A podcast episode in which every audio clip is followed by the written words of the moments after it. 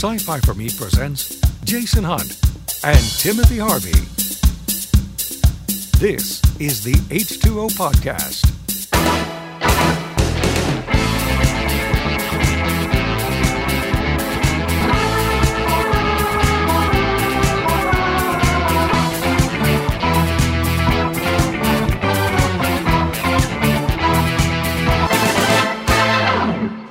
He thinks he's funny, folks.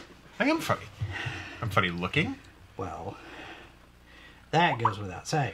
Um, actually, as you can tell, we do not have mics in front of us. They are now suspended above us. I don't know. Uh, how clear is that in the bump shot, Mindy? We are we are making an attempt to uh, well in the bump The shot. H2O podcast is now available on iHeartRadio.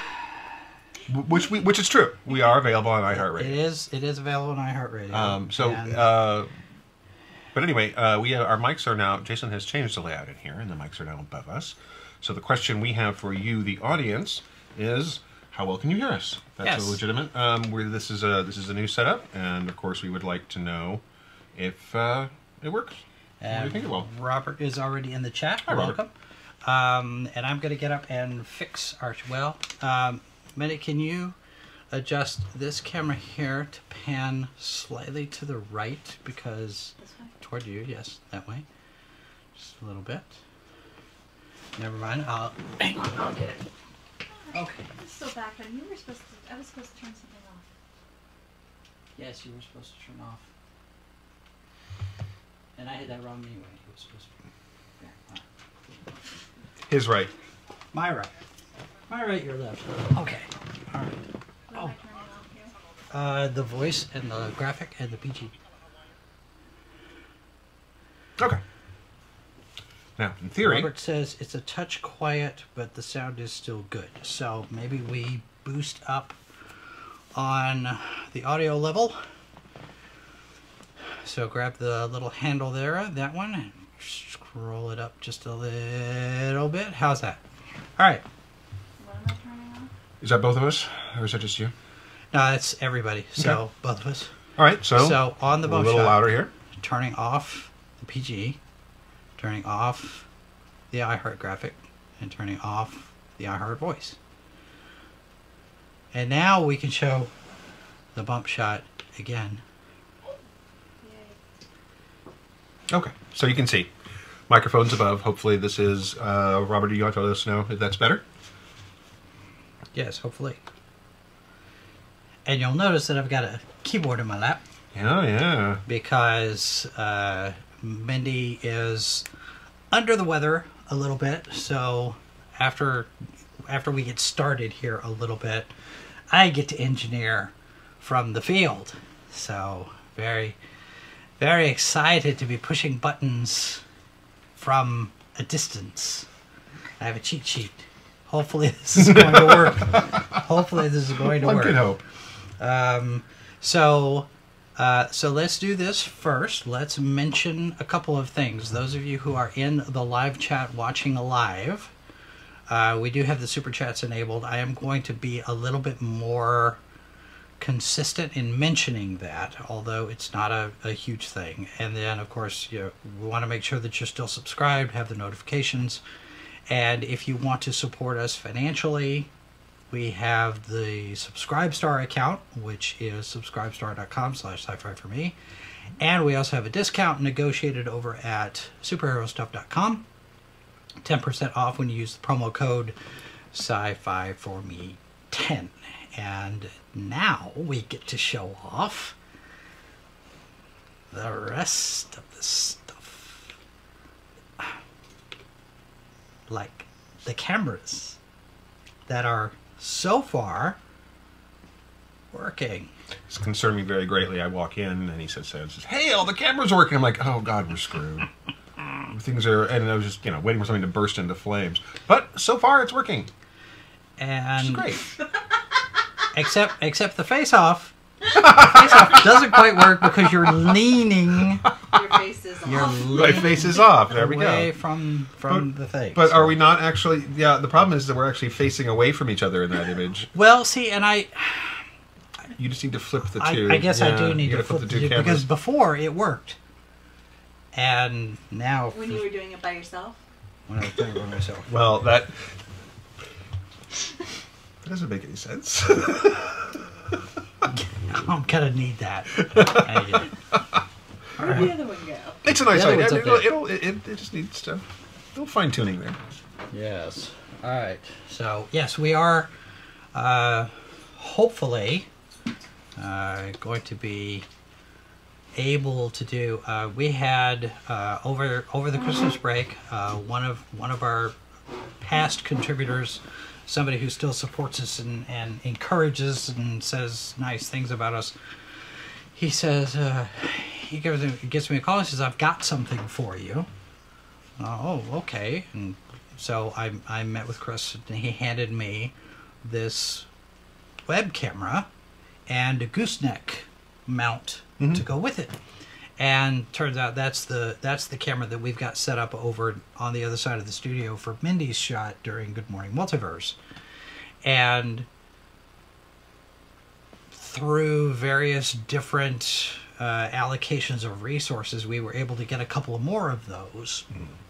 And so now we have uh, one that's working for me, and we have one that's working for them. And I'm very excited that they're both working at this point. And so far, the keyboard is communicating with everything. And because we have a new, I, I mean, Christmas break, we were able to do a lot of different things to kind of help and set things up and make things easier. And you'll notice we've got a little bit different background here. Uh, the opening title sequences is updated. We got a lot more drone shots that I was able to to get a hold of. So, just a little improvement in the production value, I guess you could say, because you know some people think that sitting here on this two shot for two and a half hours is boring. Not everyone on our show goes two and a half hours. So there we are. Now we are broadcasting live tonight on YouTube and Twitch. Those of you who are watching in replay, you can uh, leave a comment with your thoughts because tonight uh, we're talking about Isaac Asimov. Yeah. Next week we'll do Collider.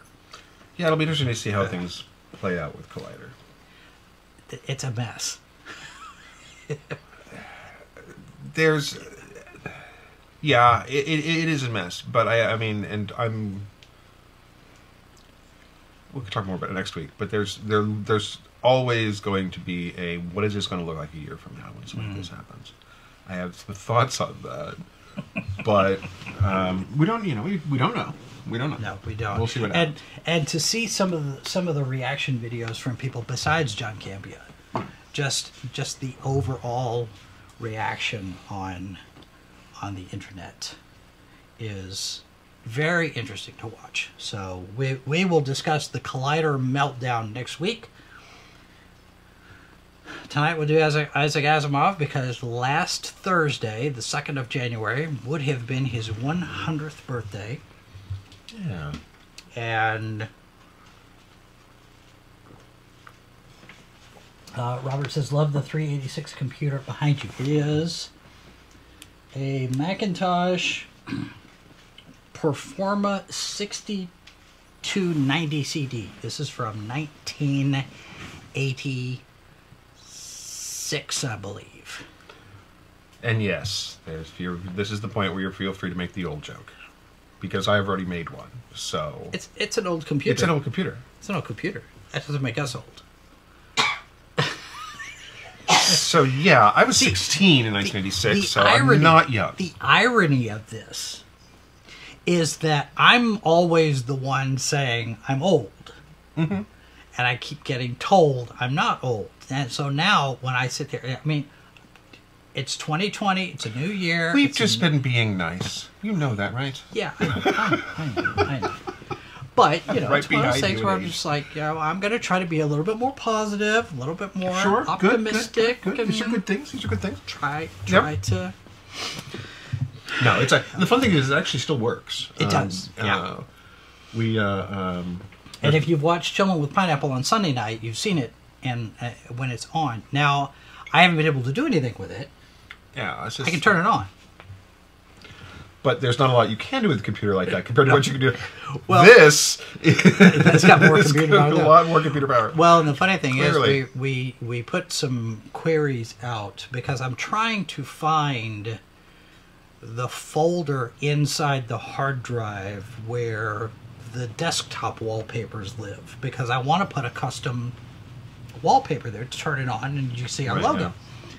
And I haven't been able to find it. It's not anywhere in any kind of a root directory or anything. where I can Yeah, the, the the way that they did those computers was not really designed for you to have that kind of custom right. uh, access to be able to make you know, personalize things that way. That was not a big thing uh, in a way that it isn't just expected now. Yeah. and it was and it, it was not that long after that that that was actually a thing that was fairly common. But you, one has to bear in mind that for all the the weight that Apple has now, um, there was a time, Yeah. mid '80s, uh, definitely, where they were not the big fish. They were not the the you know juggernaut of technology that they that they became, um, and certainly a lot of the decisions.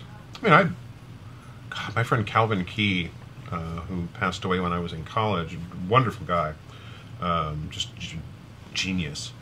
Um, huge Doctor Who fan, huge Star Trek fan. Um, we one of the people I used to uh, have when I was younger have that one of those you know handful of people I could just sit there and talk and, and do stuff. He did he did a great master. He played a great uh, third uh, uh, uh, um, third Doctor Master. So the Delgado version. the Delgado version, um, and we did a Doctor Who costume thing back in, in the eighties. Uh, anyway, um, Wait, is there photographic evidence of this? there is not, um, and we were. It's really unfortunate because I was the fourth Doctor, he was the Master.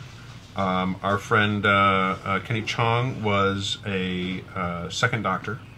Um, we had a Cyberman, a Dalek that was. I want to say it was a rolling a walker. We it was the framework, and uh, I my mom had a big mixing bowl, so I built a paper mache dome for the Dalek head and the- Ah. the, big mixing bowl, and um, I built a K9 that was basically a roll along on a string. Oh, sure. Right. Um, and no, unfortunately, there's not. There's also no photos of my uh, fourth Doctor console that I built in my basement. Um, which is just it's just stuff you don't think about at the time. You don't think about getting the photos, and some of those photos just never survive when there are photos. Anyway, um, Calvin would have. Uh, we used to do Lode Runner on his Apple II, and back in the day, uh, for those of you those of you gamer folks, uh, Lode Runner, if you're not familiar with it at all, was a run from the guards game, and you would dig holes, and you would either for them to drop through or for you to drop through to lower levels, and it was a oh, sure. it was a, a, a ladder digging game, and the flip side of the disc it was a double-sided uh, floppy. That's unusual. Um, Seen too many of those. But the flip side, you could build your own levels. And so the first level one, the, the first side was was play the game. The second side was build your own levels, and then you could play those. And that was the thing is that we had this ongoing thing where we could each try and design a level that could be beat, but was so close to impossible that the other guy couldn't beat it.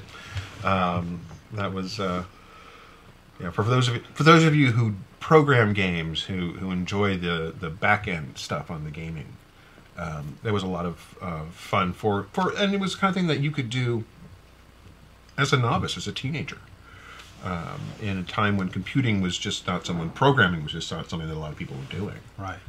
Uh, Robert, uh, to answer your question in the chat, I don't know if I could make a custom screensaver on this Mac or not. That that I hadn't. I actually had not thought about that as an option for uh, for that. That may be a, a possible way that we could get our logo over there, but uh, I'll have to investigate that. See if you can do it in eight bit. Yeah, well, I, I actually the design, uh, the design that I have for the screensaver is sort of 8 bit and it takes our logo in the Mac wallpaper colors. Yeah. So it looks like it's a Mac wallpaper, but it's our logo instead of the Mac logo. So I'm I I I would really like to be able to put Sure, it up there. sure, sure. Not that anybody's gonna be able to see it, Well, but still. but you know, That's that's the point. that's way it is. All right, so on to Asimov. Asimov, the Yeah. writer of Batman. Did you know he wrote a Batman story? This is in the Further Adventures of. Batman, edited by Martin Greenberg. It's a collection of short stories that came out after the Michael Keaton Yep. Batman movie. And Was that 90 when that came out? uh, 80, I want to say 89. Let me look here. Uh, yes, 89. okay. This compilation. And um, we po- I posted this and the and the companion volume, the Joker book, over on Twitter, and a couple of people recognized the cover art from Kyle Yeah. Baker. And the unusual thing about Asimov's story. Have you, have, how, how long has it been since you've read these? Probably. I honestly, I, I probably got that book in 89, 90. And so probably read it in the early 90s. I read the uh, Asimov story again today just to refresh. Yeah.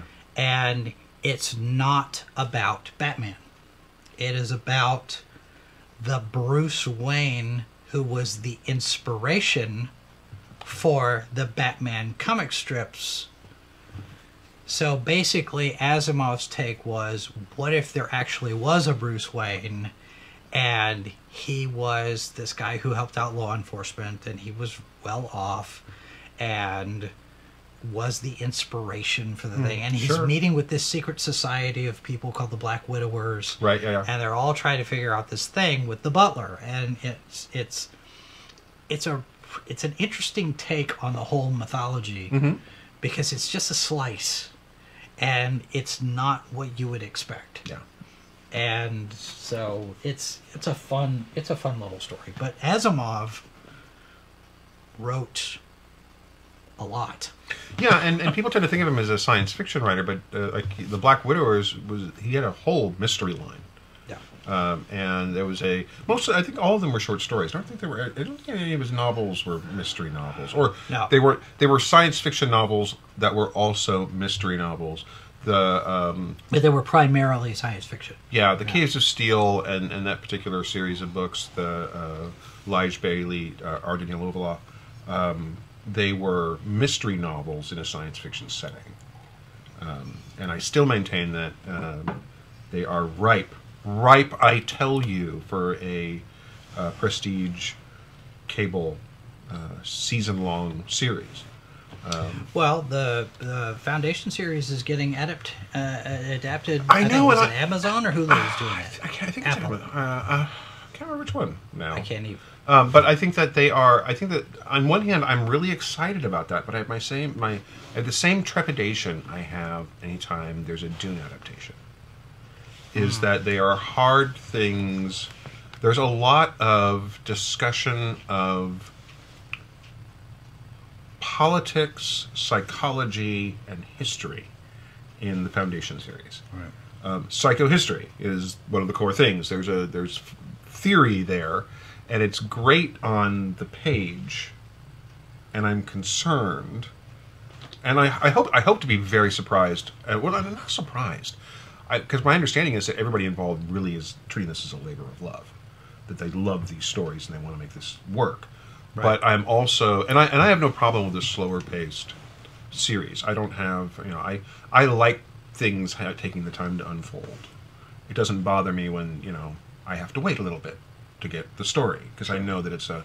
Um, but I also know that that's if you're not familiar with something like the the way that that particular series because it's quite a few books. Uh, in fact, it turned into part of the whole future history thing. Yeah it was a it was a big project by the time Um, was done. but but at least certainly if they look at say the first three books um, you're looking at something that that it takes its time to tell its story. And it's asimov was not necessarily known for writing space opera. He wrote science fiction yeah. heavy on the word science.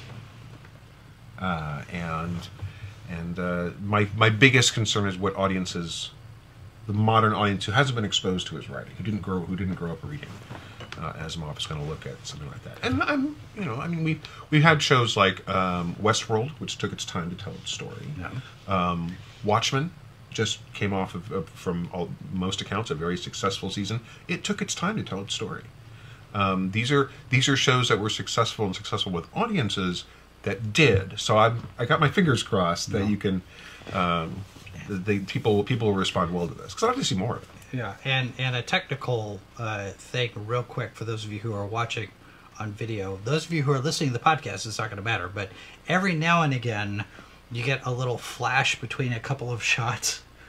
Um, I'm using a wireless keyboard now to control Uh-huh. the the broadcast software, and when I hit a button to cut back and forth, Mm-hmm. for some reason it doesn't want to hold on to the next Oh, shot. So.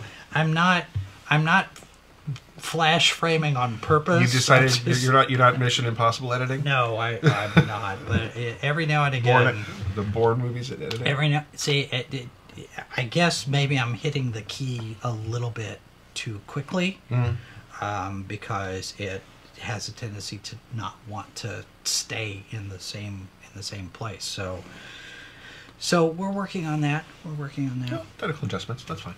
Yeah. Um, so yeah, I'm I'm I've got I'm uh, there's some really fantastic big storytelling in the Foundation series. I hope it leads to something like a give me a three laws of robotics series where every episode or every couple of episodes adapts. Um, give give me the Susan Calvin Chronicles. uh, because honestly, I think that that's a we we've got uh, Homeland. Um, we've got all these great shows that play with really big ideas uh, in in in ethics and morals and on, on podcasts and TV shows. We've been doing this. There's we've been having this great programming, um, and there's so much rich stuff to be mined there in in the theory of artificial intelligence and what is alive, what does life mean, and a lot of stuff that we're dealing with on a technical level now. The question is, you know, is AI bad?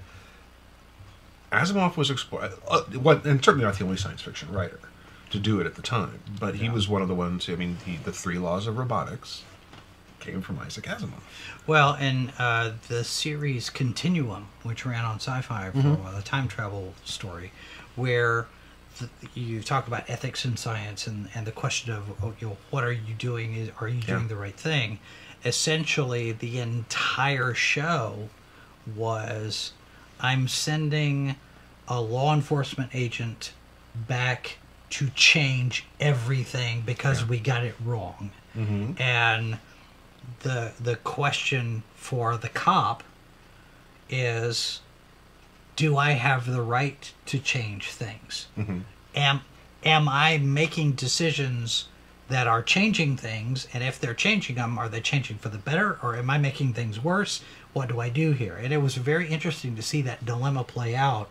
Well, they did with Twelve Monkeys as well, especially with the TV series. I right. think- and and a lot of times I thought they handled it really, really well. I was surprised how much I enjoyed the philosophical side of that show. Time travel can be really really really difficult to master. It's not it's not a storytelling milieu for the faint-hearted. Well, I think you can you can treat it like you do, say, the Back to the Future movies, which is there's a relatively clean cut crisis to solve, Yeah. Um, or you can treat it in the I'm about to break the universe uh, way that I think some of the uh, things like Continuum and Twelve Monkeys and, and things like that would actually dive into, where you know you are actually you're changing is changing the future changing the past to save the future actually going to be a thing that isn't is going to end in any way shape or form well Generally, I don't think it does. You know very very few people can be the doctor Yeah. swinging in you know opening the blue doors and saying i'll fix it um, and then and then sixty minutes later go, okay, I'm out, bye. Yeah, but when when the doctor fixes things, generally some people end up dead. right, and and if you if anybody who's um, uh, plug for uh, Tartar Sauce coming out Wednesday. Uh, we've got we just finished what review we just finished watching the second episode of the new season, and there were some interesting time travel things happening there, um, and uh, a thing that um,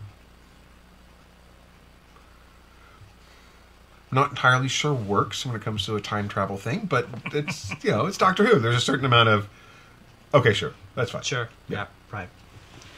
So, I have to admit, I have not read uh, Foundation yet. I, okay. I have. I have a few of them.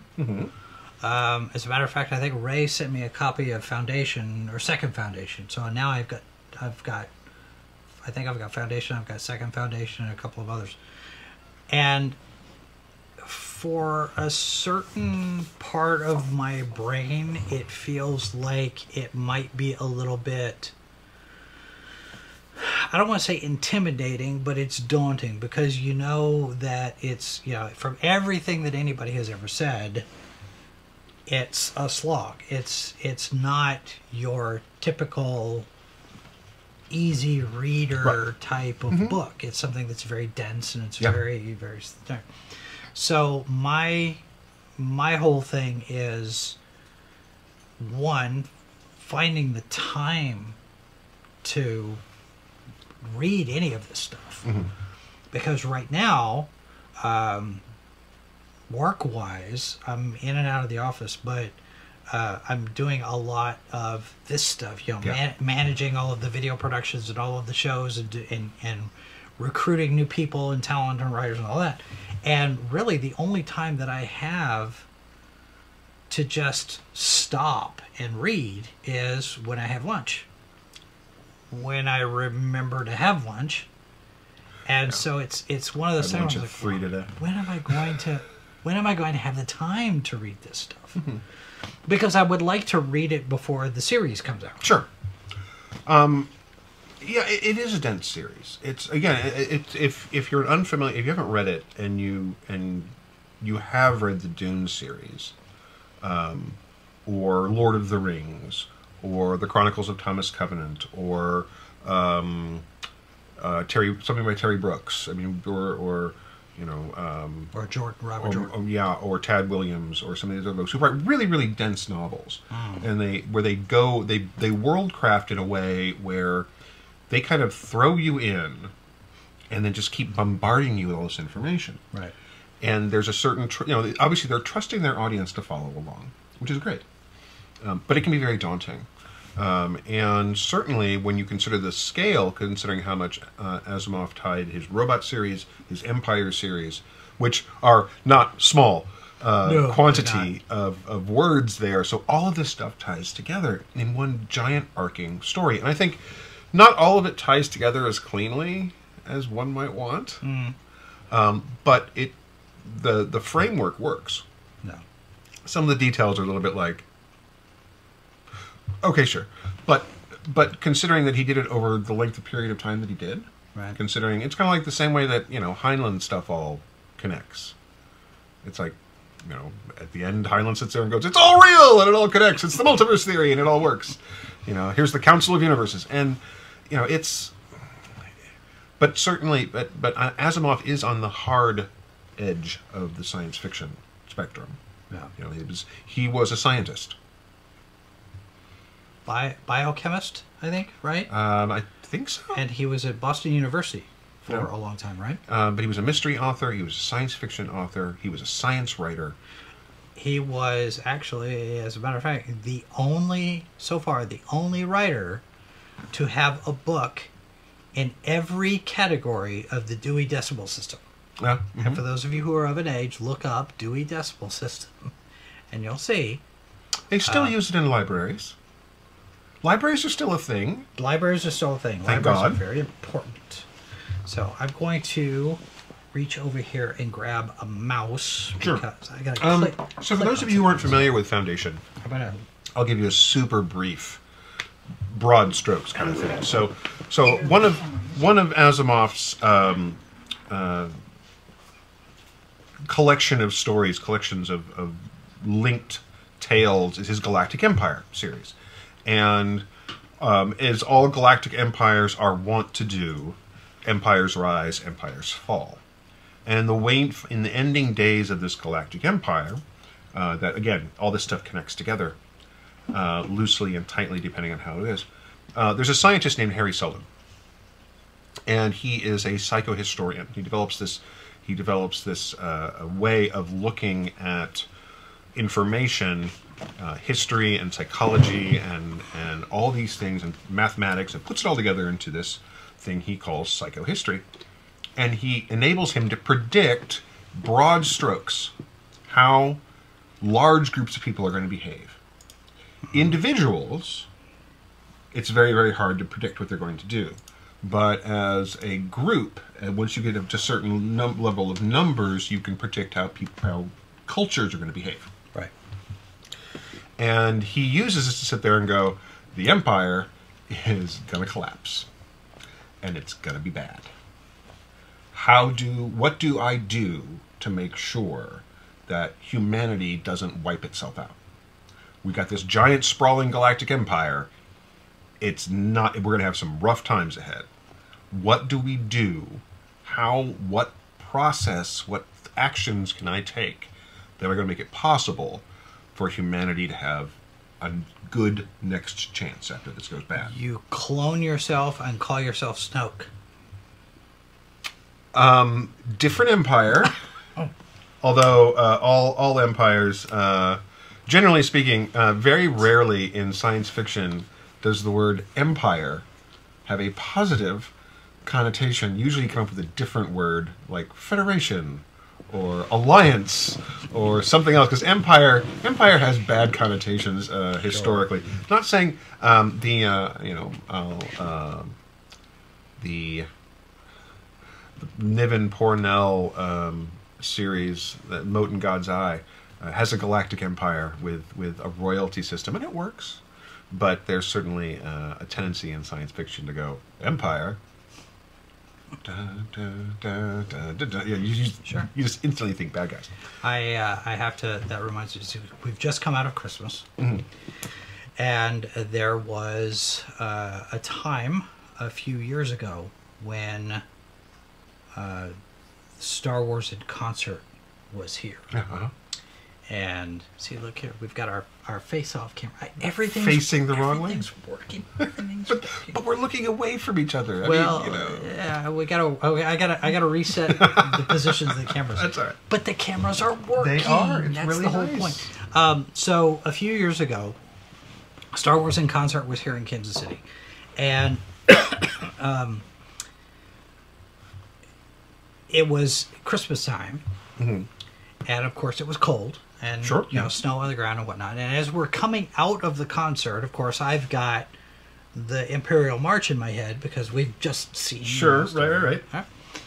And I and for whatever reason, the idea, you know, for a very long time, and I'm still kind of working my way out of it. Um, I've not been a big Christmas guy. I don't. I don't do Christmas today. This this past year was the first time I put up a Christmas tree, and Sure. well, since since we did the Dalek Christmas tree uh, for our very first episode of this show, which was Several years a ago. long time ago, A couple of three. and so I haven't I haven't put up a tree. Um, but you know, it, I'm the Grinch, right? I'm a Grinch of, of sorts, and it just The three words that describe you, sir, and are, and I quote. popped into my head. What if you take the Imperial March and merge it with the Grinch's theme? And it works. I can hear it in my head, and I'm sitting there thinking, I need to make this arrangement happen. I need to arrange this. Sure, music. sure, sure. So I investigated getting because you got to get the source, you know, to get the sheet music right, and um, I found a, a, copy of the conductor's Mm, sure, the right. yeah. conductor's sheet music for the Imperial March, Right, yeah. which is the official licensed conductor's score, Mm-hmm. and it's seventy five dollars. Yikes.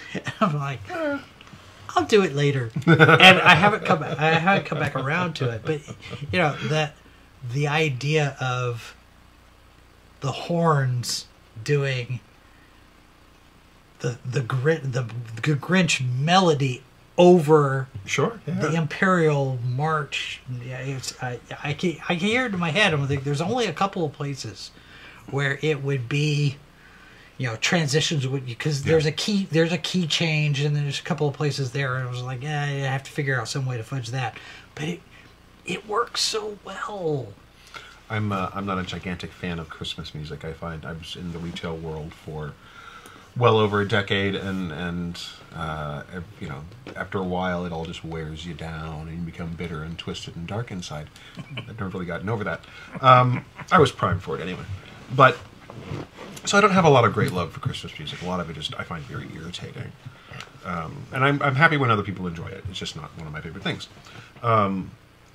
but years ago, I was I got up. Uh, my uh, my grandmother had uh, uh, been diagnosed with dementia, and it was a lot, really the last time I saw her where she was still uh, able to have a conversation. And we, we there was a lot of repetition in the conversation at this point, but there will be.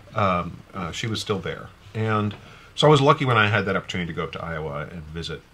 Um, and so I'm driving back, and it's just as I was in the re, I was in the retail world at this point again, and so I I was it was before Christmas, but there was plenty of Christmas music playing. Um, and I was driving through a stretch of Iowa. If you've ever been to Iowa, there's large stretches where you just there is no radio signal. right. Um, or there's a lot of country music, which I'm not a fan of. Um, I like old school country. I don't like modern country very much. I like I like your your classic, you know, your 1940s, 50s, and 60s country music. Now, are you listening to FM or AM? um, this was a looking for anything on the dial kind of thing. because there's a couple of places um, I when I when we drove to where was I where was I going? I want to say that I was driving out to western Oklahoma for a Mm, job. sure, yeah. And as I'm coming back, I'm listening. I'm, I'm scrolling through the different AM stations, and it was, it was either no, I was coming back from Chicago, C2E2. I was coming back from Chicago, Yeah. and we I was picking up radio stations from Des Moines Mhm. and from Cleveland, Mm-hmm.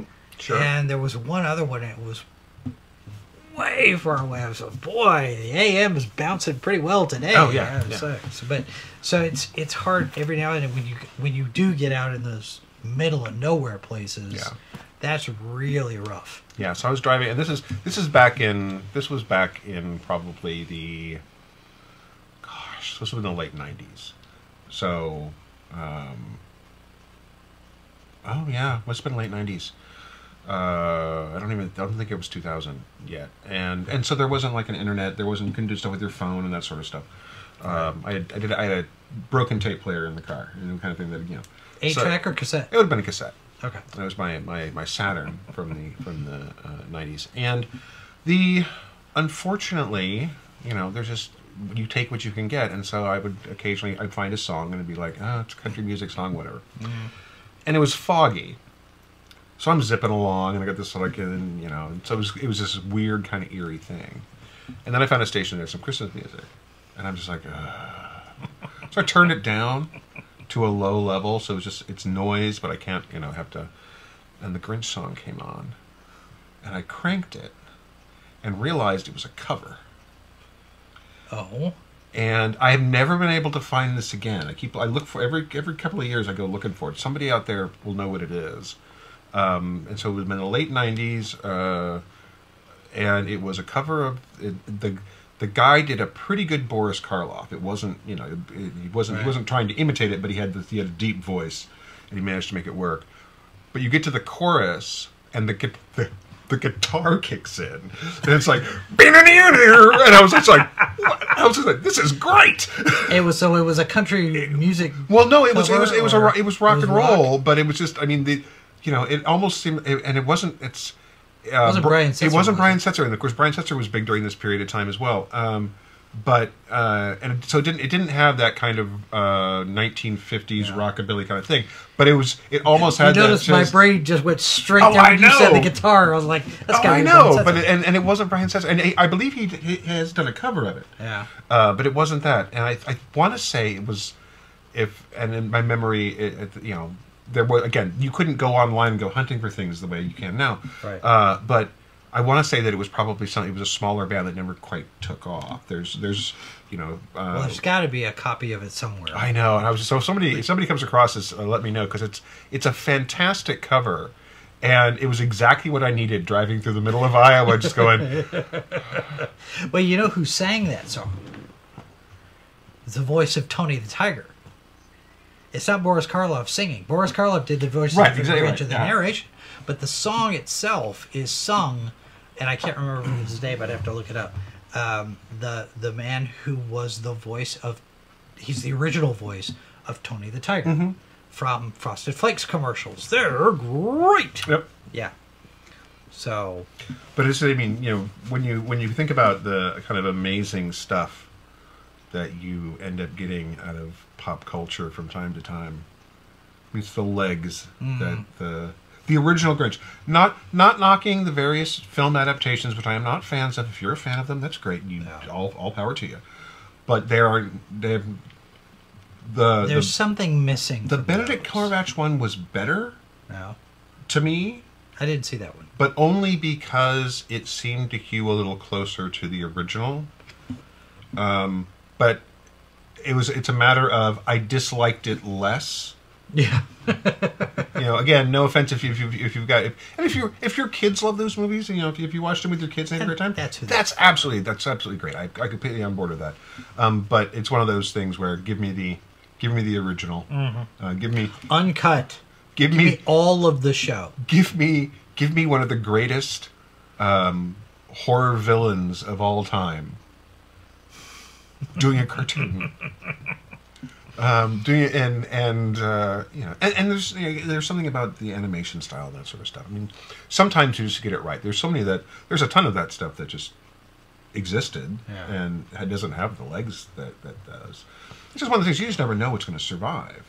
What's going to be you know coming back to asimov when you consider the sheer amount of science fiction that was coming out and the stuff that actually has when you look at what pop culture tends to respond to in in science fiction um, that there is an audience there has continued to be an audience for stuff that is not necessarily the easy read um, there's nothing wrong with big big adventure space opera but the fact that there has been a, a- there's a string of science fiction which has always been about the ideas and not necessarily the adventure aspect. Because Right. there's a, there's a there's a there, there's an audience for everybody in science fiction. Um, there's a there's a somebody somebody is writing for you.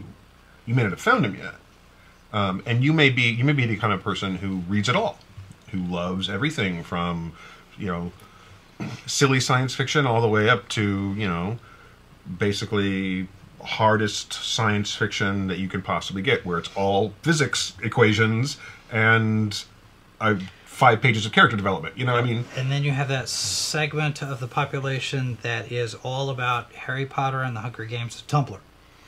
but you know what? Um, that's fine too, because there is Harry Harry Potter is a well, Harry Potter's a fantasy series. It's not a science fiction series. For True, one thing, but, yeah. and fan- fantasy again has its own range. It goes from extremely light fantasy all the way up to the things like you know George R. R. Martin, Tad Williams, some of these some of these people who are writing um, st- oh, Tolkien. Um, you know the um, I was never a huge Terry Brooks fan, but certainly there's there's depth to these series. There's there's a certain amount of commitment to the, and it's different hard science fiction versus hard fantasy. But to some degree, you know, it's a world crafting thing on the fantasy side. Yeah, well, and and world world building on the science fiction side of things is very is, especially for these big epic sweeping tales like Foundation or or Dune or any of those, where you have to have all of this in place on how this universe works, how this world works, mm-hmm. and yeah, it it gets parceled out as you go through the the books, but you have to have it all in place ahead of time. Well- At least to a certain extent, you've got to have a certain amount of it ready to go, so you can start adding those details and start peppering in the, But I the also, backstories and I the also histories. think you end up with something like with Asimov. You saw it with Asimov. You saw it with Bradbury. You saw it with Clarke. Um, less so with Frank Herbert, although he did write short stories as well. Um, you saw it with, uh, well, you pretty much saw it with any of the big science fiction people who were writing novels at a time, because really, um a lot of the big names, the folks who have the the impact on the genre, were got their start doing short fiction. They were short story writers, right. and they would build up to a novel. And somebody like Asimov certainly to help. He built the he built the structure for his uh, robot series um, out of short stories. And when you got into the novels like the Caves of Steel and and that particular series, which is again, give me my give me my prestige series, um, where there are these big there are these science fiction mysteries. He had established the three laws of robotics and built up the I, Robot Susan Calvin stories. So where he where he create he built he basically gave you the history of AI in his universe, Right. where where you basically built simple robots up to things that were all intents and purposes living beings, or the distinction between them. And there was never a question, I think, in Asimov's mind that you were, at least until the the later stories, where you actually had this evolution you know, this mechanical evolution where you the more they develop this positronic brain and this is a thing that you if you ever watch star trek and data positronic brains were invented by asimov the idea of a brain that you could build a brain that thought like a man that had a human capacity for self-reflection Now was that was Bicentennial Man the first place where that showed up? It wasn't. no i want that was that was the whole evolved robot. Yeah, because I think you. I mean, thing. really, you look at you got if you go back to I Robot, um, which was the the um, I, Robot was the first one in that series of short stories, right? yeah uh, 1942 1942 was the first of the the three laws of robotics, which was 19, 1942. Isaac Asimov invented the three laws. We still use them Still today use in, them. in fiction because there is some. Uh, for those of you who are not familiar with the, the three laws, by the way, First law is a robot may not injure a human being or through inaction allow a human being to come to harm. Second law, a robot must obey the orders given to it by a human being unless such orders would conflict with the first law. Third law, a robot must protect its own existence as long as its such protection does not conflict with the first or second laws.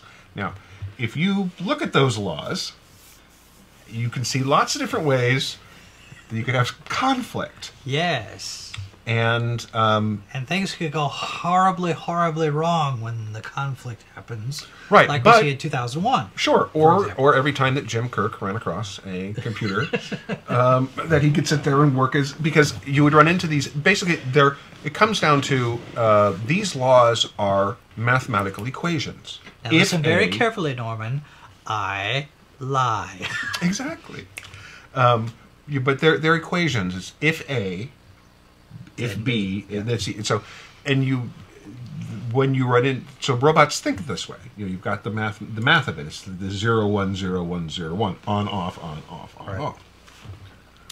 Uh, and on your simple, your simple brains, the simple early positronic brains, you run into issues where the robot would be given a direction they could not complete without violating the law, and they would it would go awry.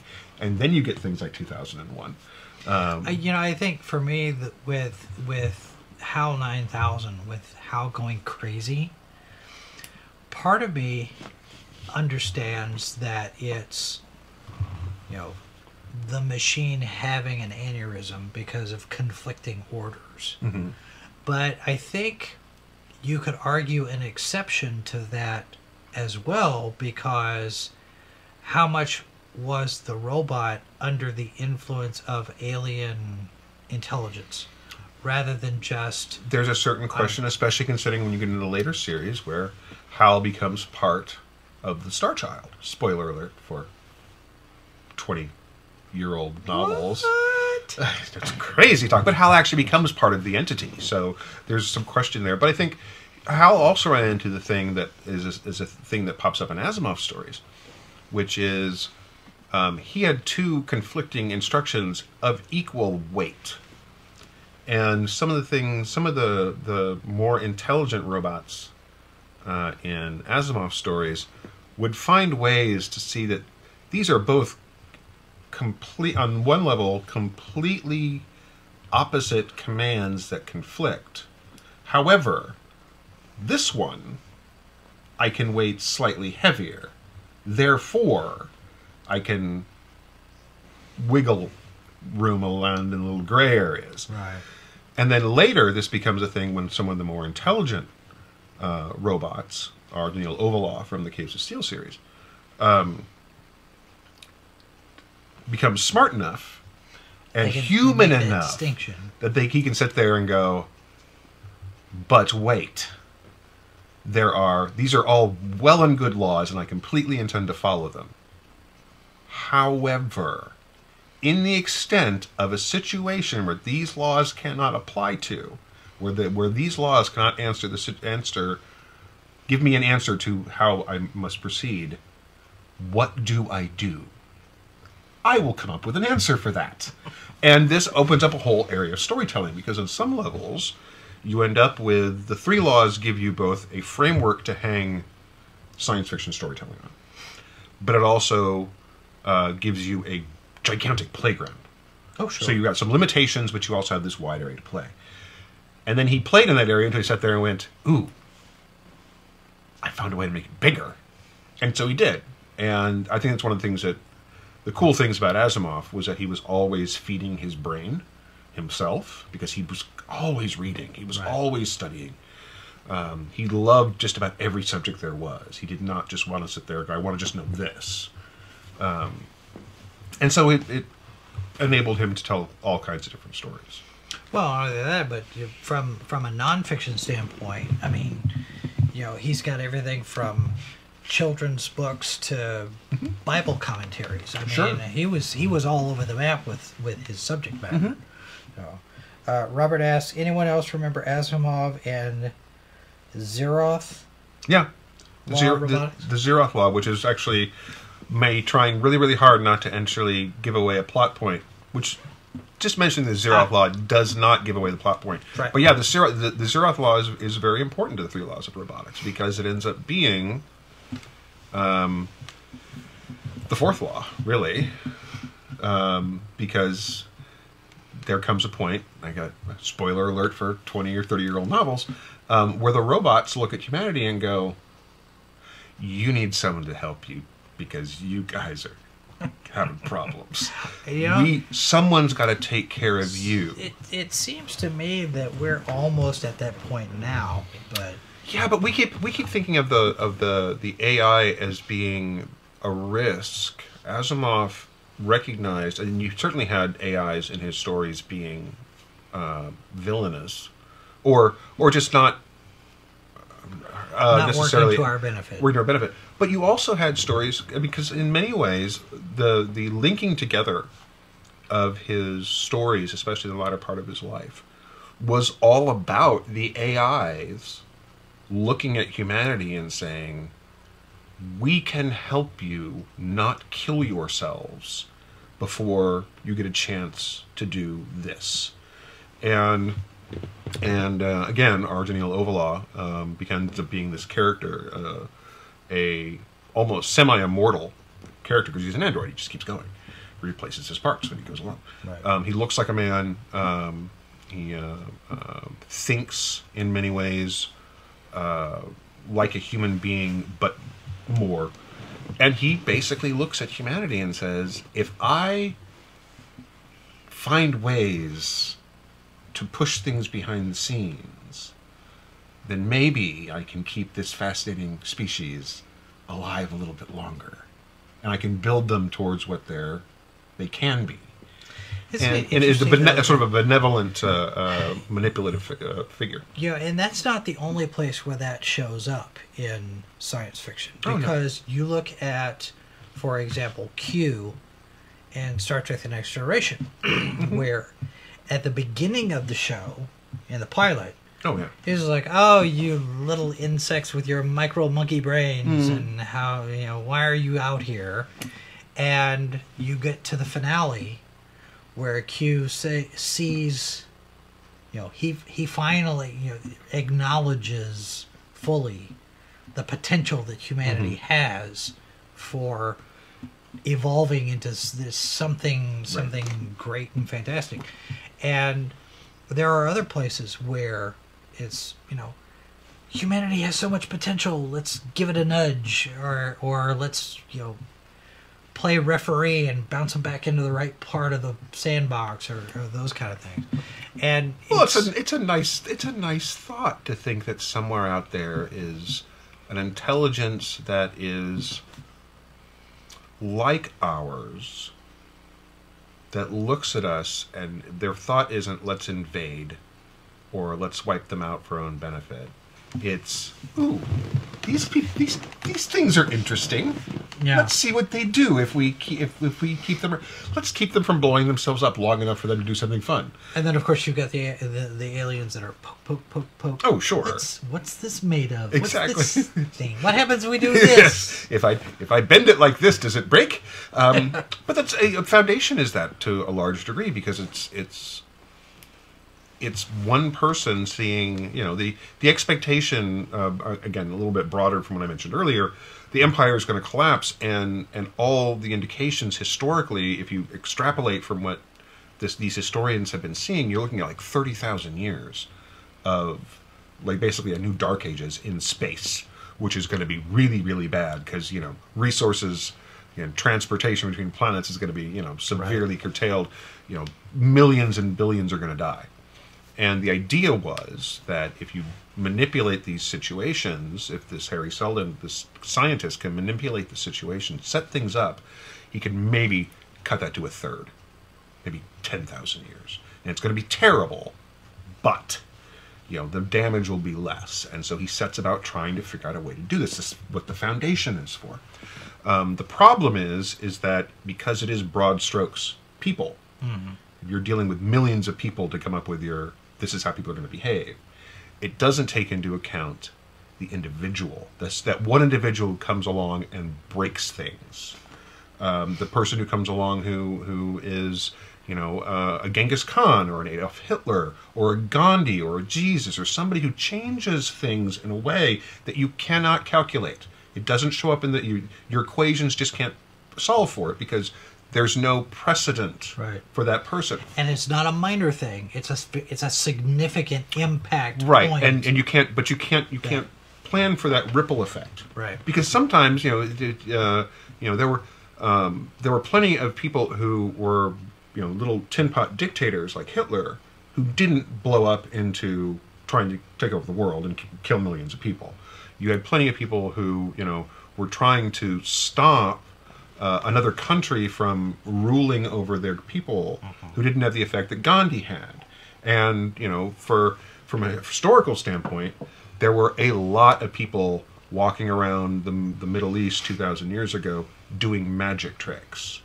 And whether or not you believe, you know, whatever your belief system is, you don't know their names, but you do remember the preacher from Nazareth. So I mean, there's these things that you can't plan for this. So the second foundation are the folks who are trying to do that, who are trying to plan for the individual, for the for the earthquake model, the one you can't plan for. And there's more, and there's so much more to that, and it ends up being this huge series. But it's fascinating stuff because it's science and history and all the things that Asimov loved. Uh, you know, his own his own personal interest and fun um, and worked into this big sweeping space epic that requires you to yeah it, It's a Sure. challenging Yeah. series. Uh, Robert in the chat, I think Warhammer 40,000 might be based on Asimov's Fallen Empire in psychohistory. I don't know.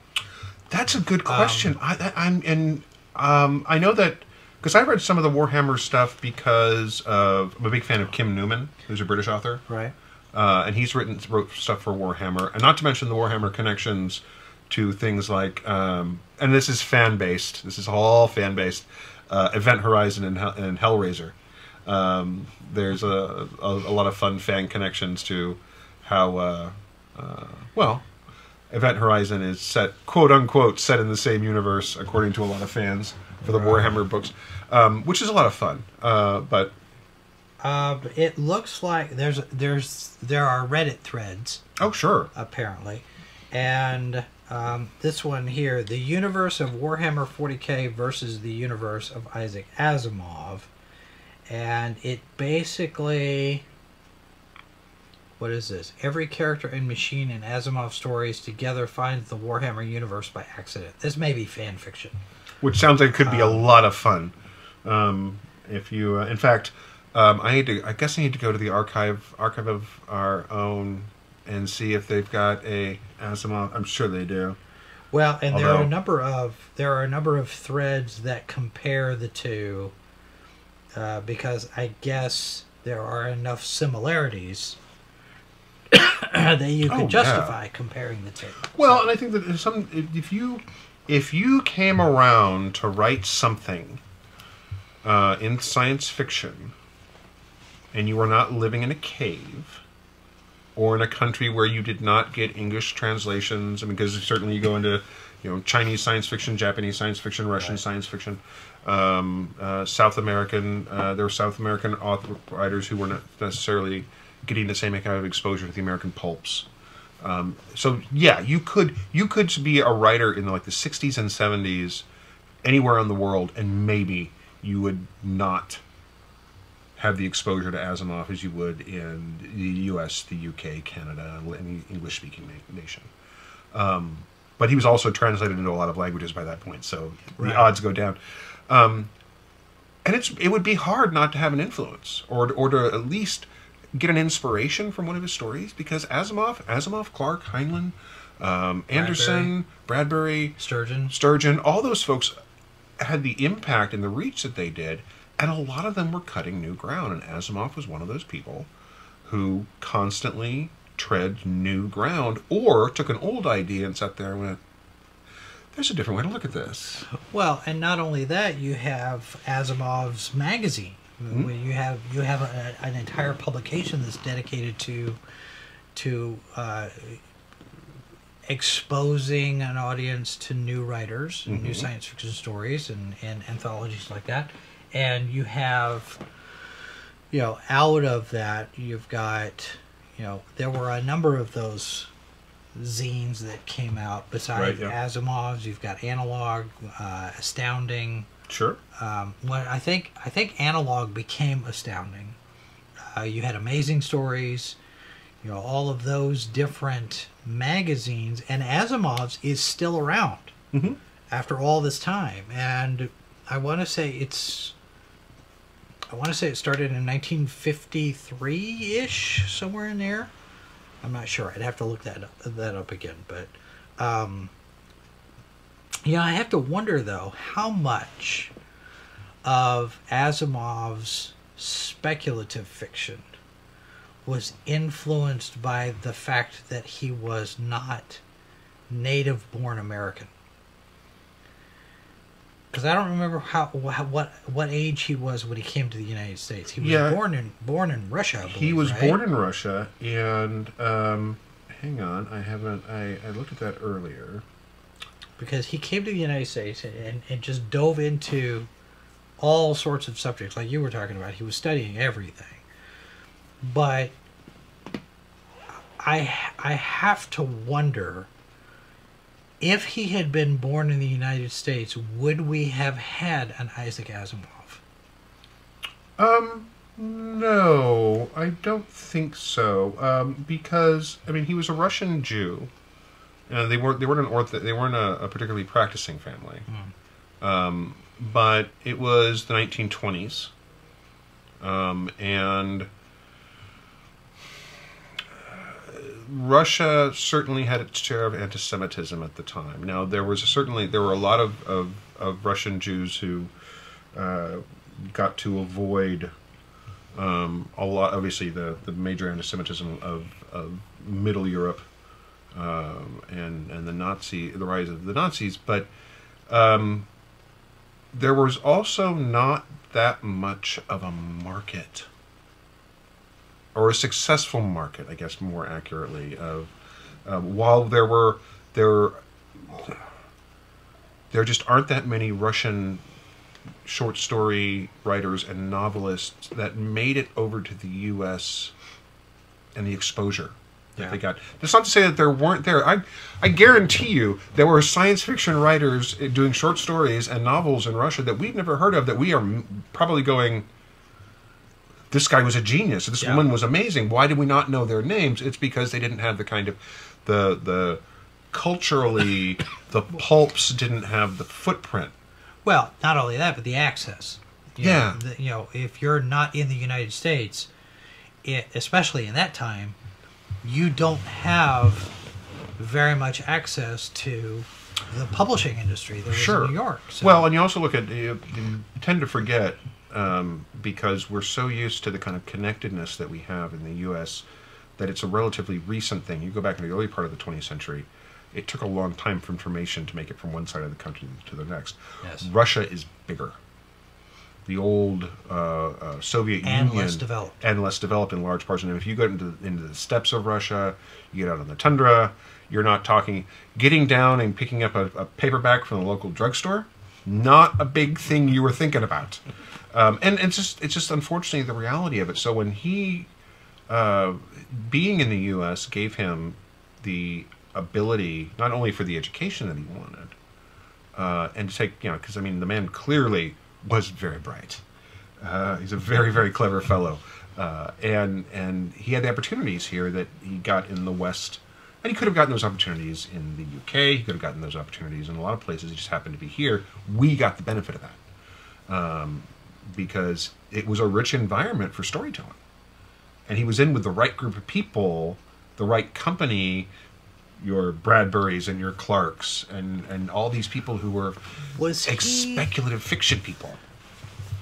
check me on this, but I want to say that he was involved in the early WorldCon feuds. Was he not? Was he part of that group? Um, I She had the Futurians and who's the other the other crowd that, were, that were battling back and forth and mixing Just- it up and They were the Crips and the Bloods of the lit set.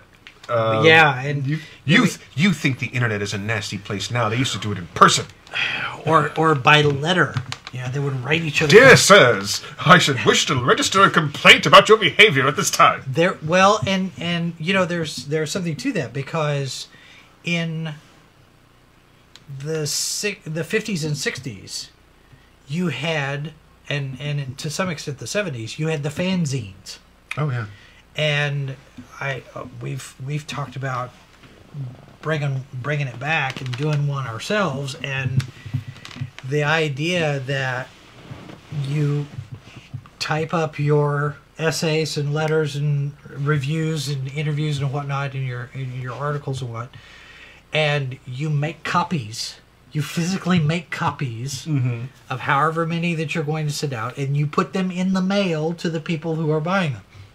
You know, twenty five cents or five cents or whatever, and we need to go up. I think. I want to say it's the University of Iowa has of an extensive collection. Somebody has some several thousand pieces of fanzine material Yeah. that got donated. I think it's the Museum of Science Fiction at the University of Iowa, if I'm not mistaken. And what they're doing right now, they are still. I, I have to check and see if they're still doing this. I think they are. They're in the process of scanning all of this material into digital format. So they have a they have a, a an electronic archive of all of this stuff. There's something like thirty or forty thousand pieces of of material. And a lot of it is fanzines, a lot of it is stuff that's just written back and forth. But you can find some of this stuff online. And you can see articles where thus and so writer is addressing the points and counterpoints of this person's article and that person's article is addressing this person's essay Yeah. and they're going back and forth and this is not something where you just fire off an email No, this was like this was i'm going to sit and i'm going to think about this and i'm going to write this essay that's some 1500 or 2000 words well, that's how criticism is supposed to work.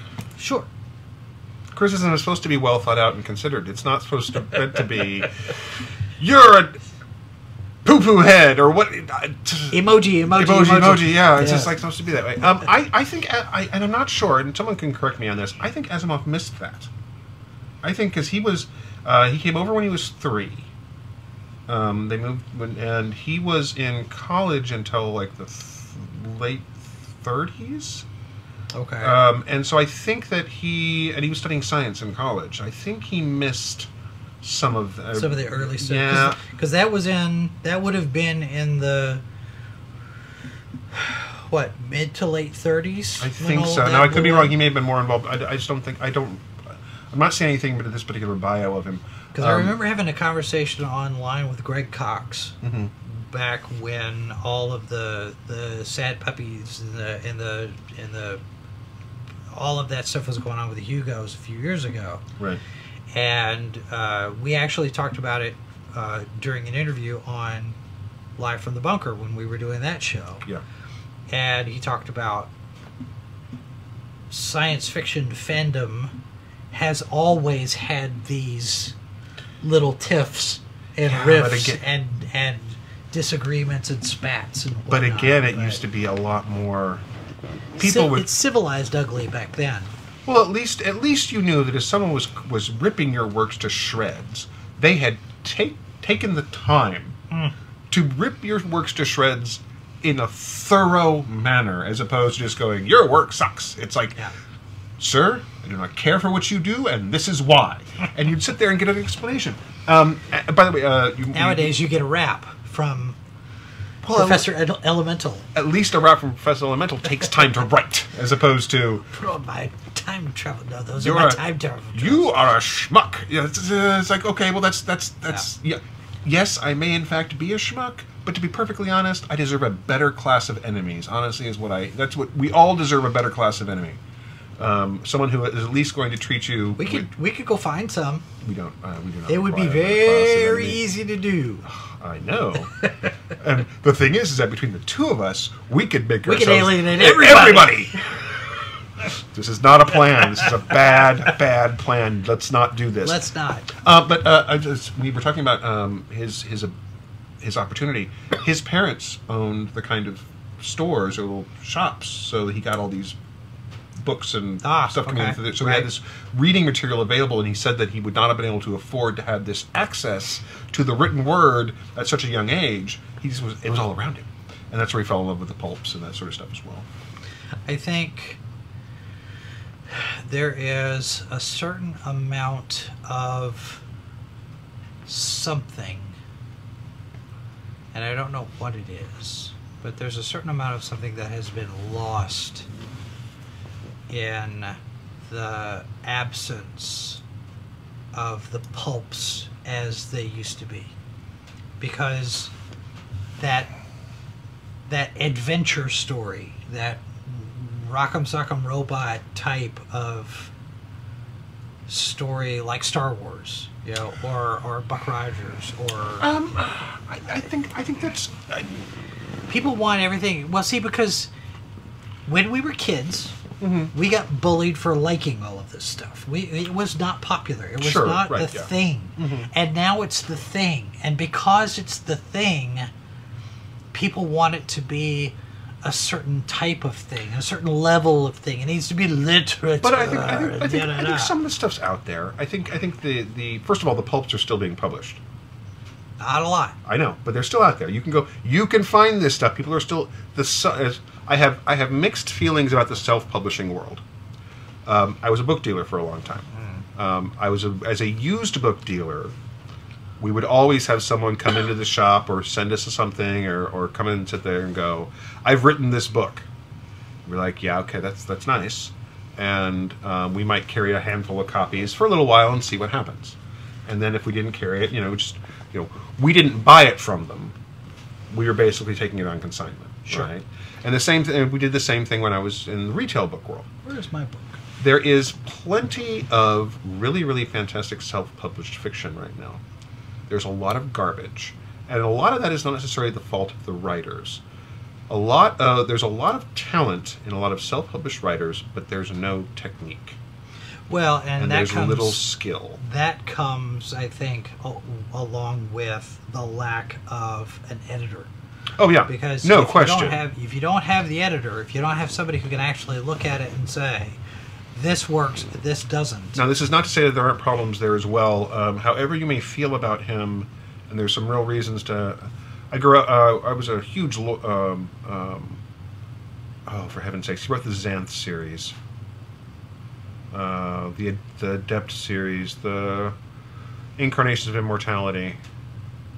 Piers Uh, Anthony. Piers An- Piers Anthony. Um, there's some there's some real questions, and Piers Anthony's some of the stuff that he's written over time has started to look a little creepy in retrospect as we've we've gotten a little more conscious about how this stuff sounds.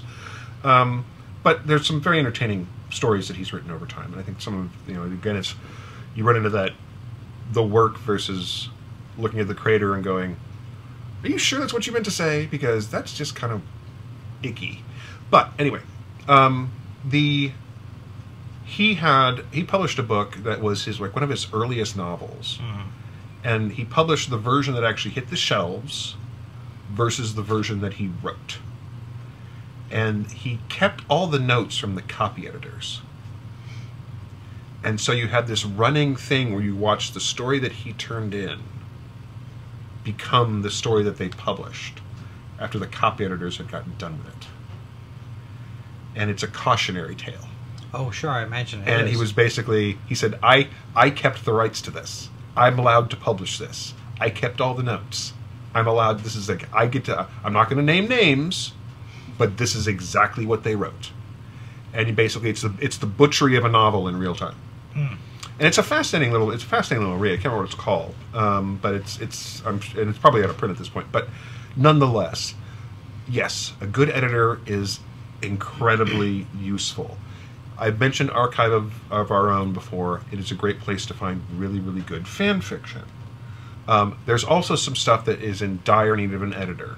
And one of the things that Archive of Our Own does well as a community is that it tells you that without being particularly mean.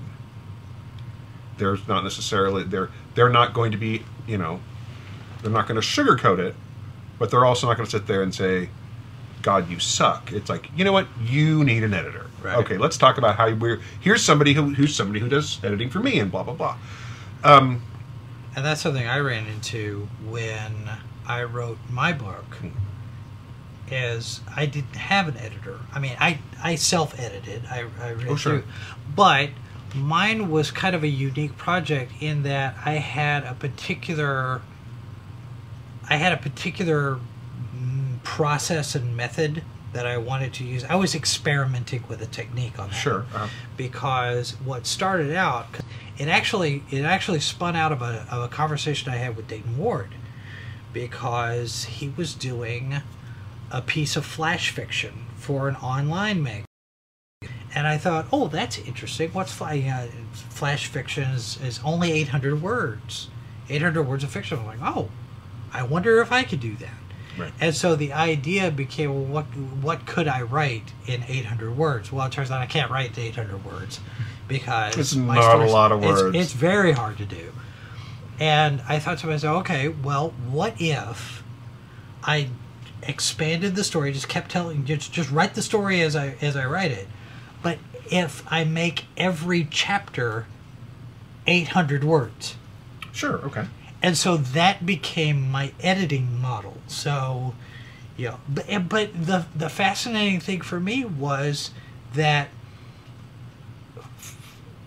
it it helped me tighten my prose in some places. It's like, oh, this is too wordy. This is too long. This is I, I need to I need to put this in a different way in order to get my word count to 800. So so every chapter except the last one, every chapter is exactly 800 words, mm-hmm. except the last chapter, which is 666 But of course. which happened a little bit by accident, but I thought, given how it ends, mm. I thought that actually kind of works. But I've only sold maybe a dozen copies of the book, so nobody's nobody's ever read Well, it. It's and I- available on Amazon. And I think that's I think that's one of the issues that you run into with some of the self-published stuff, is that it is very very hard. If you if you have written a book and have gotten it published, you know how hard it is to get a book published. Yeah. There's um, and that's traditional publishing. That's traditional Self publishing. publishing is fairly easy because well, just- except the problem with self-publishing right now, in large part, is there's still a whole lot of predatory folks out there.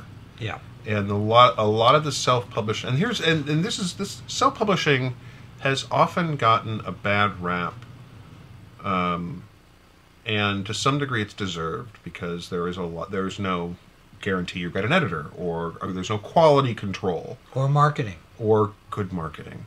There's marketing, but there's no good marketing. No. The downside, the one of the downsides for writers though, is that and and you actually saw this in the early days of the pulps as well, where they took advantage of writers quite a bit, um, where basically you're paying to have your book published. That still is a thing. That's still very much a thing, and that's unfortunately one of the big Don't do that. no, yeah. If if somebody if you so if you've got a story idea, you've got a, a book or a short story or a novel, and they say if you pay us, we'll publish it. Walk away. Yeah, That's not. the Those are avenue to go. called vanity, uh, vanity press. vanity presses. Don't and, do vanity press. and vanity presses are um, they are a scam. Come at me, vanity press publishers. Um, I will. I will. I, I was a book dealer for 15 years. I can beat you in the argument. um, Ann Crispin, who is no longer with us, she and another. I don't remember if it was it wasn't Anne McCaffrey, but Anne Ann Crispin and another author put together a site called Writer Beware, Mhm. and it's still in operation. The Science Fiction and Fantasy Writers of America operated. Right. and you know for whatever you might think about SFWA with whatever um, this is still a, a very useful uh, resource for writers especially when you when you first get started because writer beware basically keeps tabs on editors and publishers and practices and and it's sort of a directory archive of don't go here go here. Yeah. and it's it's recommendations and it's these are my experiences or i got in contact with these people and they told me x. So it's basically a list of everybody and what kind of experience you can expect with them. And they have they flag the ones that are problematic. Just don't go to these people. They're going to take your money and not publish your book uh, and then there's another one called predator editor which i'm not sure where that one is but basically if you take editor and you put pr on the front that's how it's spelled it's not Ah, sure. it's not predator like the alien predator Right. movies it's predator like Right. editor. So uh, those two resources, if you're just getting started, especially, look those up, bookmark those, because if you get a contact from somebody, it's a, you know, chrysanthemum press or whatever. I'm making that up. I have no idea if there's really a chrysanthemum press, but if chrysanthemum press comes in and says, for three hundred dollars, we'll publish your book and we'll put a cover on it and everything look them up at the very least. I mean, there are some vanity press companies out there that are okay. Not every vanity press is a scam. Because vanity press has become a catch-all term for a certain kind of self-publishing. Yeah. And but other you know look, you can if you want to self-publish your book, you can go to Amazon and you can sell it through Amazon. That's how I did mine. Other avenues. Build up an okay. Here's what you do if you want to sell, if you want to sell a book at this point. This is my personal recommendation. Do not take it as gospel. I'm not doing this, but based on my experience, what I've looked at in terms of how I've seen some of this stuff be done, go find some place where you can develop an audience Now, whether that's putting stuff out for a cent on Amazon, because there's authors who are doing that just to get exposure. Right. Uh, go to someplace like Archive of Their Own. There's other fan fiction sites out there, and build up a com- get involved in a community of writers, uh, whether they're amateur or professional. Yeah. Find a way to connect with these folks and talk with them. And now that I'm thinking about it, I'm gonna look. Okay. I think I know where it is. And then you will take this uh, and then you'll get feedback. It's a lot of the stuff is free feedback and trust me you're going to want this. Uh, because whether you're like when jason and i have done independent film or we do things like this we do you know we do a show like this or h2o uh, h2o or Apocalypse now or uh, uh, any show that we've been doing over the years the we're always looking for feedback from our audience. Yes. and it's the same thing in writing. Because when you get to the you shocking news that it may come a lot of authors can sell a lot of books and not make a lot of money from major publishing houses. Contracts are not what they used to be. Um, you will hear plenty of plenty of authors who have a successful series who will sit there and go yes i do have a patreon account. And yes it's helping me pay the bills. Well, and you see a lot now with YouTube uh, over the last couple, two, three years, where people are streaming and they take the, you know, the the the monetization and the super chats or the whatever, um, and we've got you know the PayPal tip jar link, we've got the subscribe star and all of these things. Well, to a certain extent, I don't anticipate getting any money from any of this sure. because it's just so hit and miss. And especially now that you've had three or four different adpocalypses on YouTube, and you've got the COPPA thing, and you've got all of these different changes in the terms of service and whatnot, and their priorities have changed, the algorithm. To, oh, okay, okay, fine. I'm not going to make any money on YouTube. That's that's my default sure and it was it was pretty much the same way when I wrote the book. Is okay, I wrote a book. I don't expect to sell copies of the book because it's you know who who am I? Nobody knows who I am. Nobody knows who it is, and I've been hesitant to use this platform because I have all of these shows that I produce or I supervise or Hmm. right, manage or sure. whatnot. We've got this whole you know website and a magazine and everything. Like, I sh- I should. I not shill my own stuff? Should I shill my own stuff? And I'm thinking it's not really. I shouldn't. I sh- it's but maybe I should. And, Well, there's a, you know, there's nothing wrong. The, okay, folks, uh, I I'm not going to get any money out of this. Um, Jason and I are friends, but he's not going to cut me a check. There is, if you are interested in checking out his book, check out his book. All right, so I'm, Okay. okay. Here's what I'm gonna do. I'm gonna I'm gonna throw that up. Okay, Here, here it You don't have to. It's called "The Hero at the End of His Rope." Um, I have read it. I enjoyed it. So that's my little that's my little endorsement there. I'm not going to tell you to buy it. And every time my dad has read it, he's found a spelling error. Well, that's what that's, That's that's, what dads how are it for, works. right? Um, but but here's the thing: is that this kind of stuff is my if- my if- Saul Bass uh, tribute. if you want if you want to be a writer, don't rule this out because the reality of it is is that very few professional authors get big advance payments.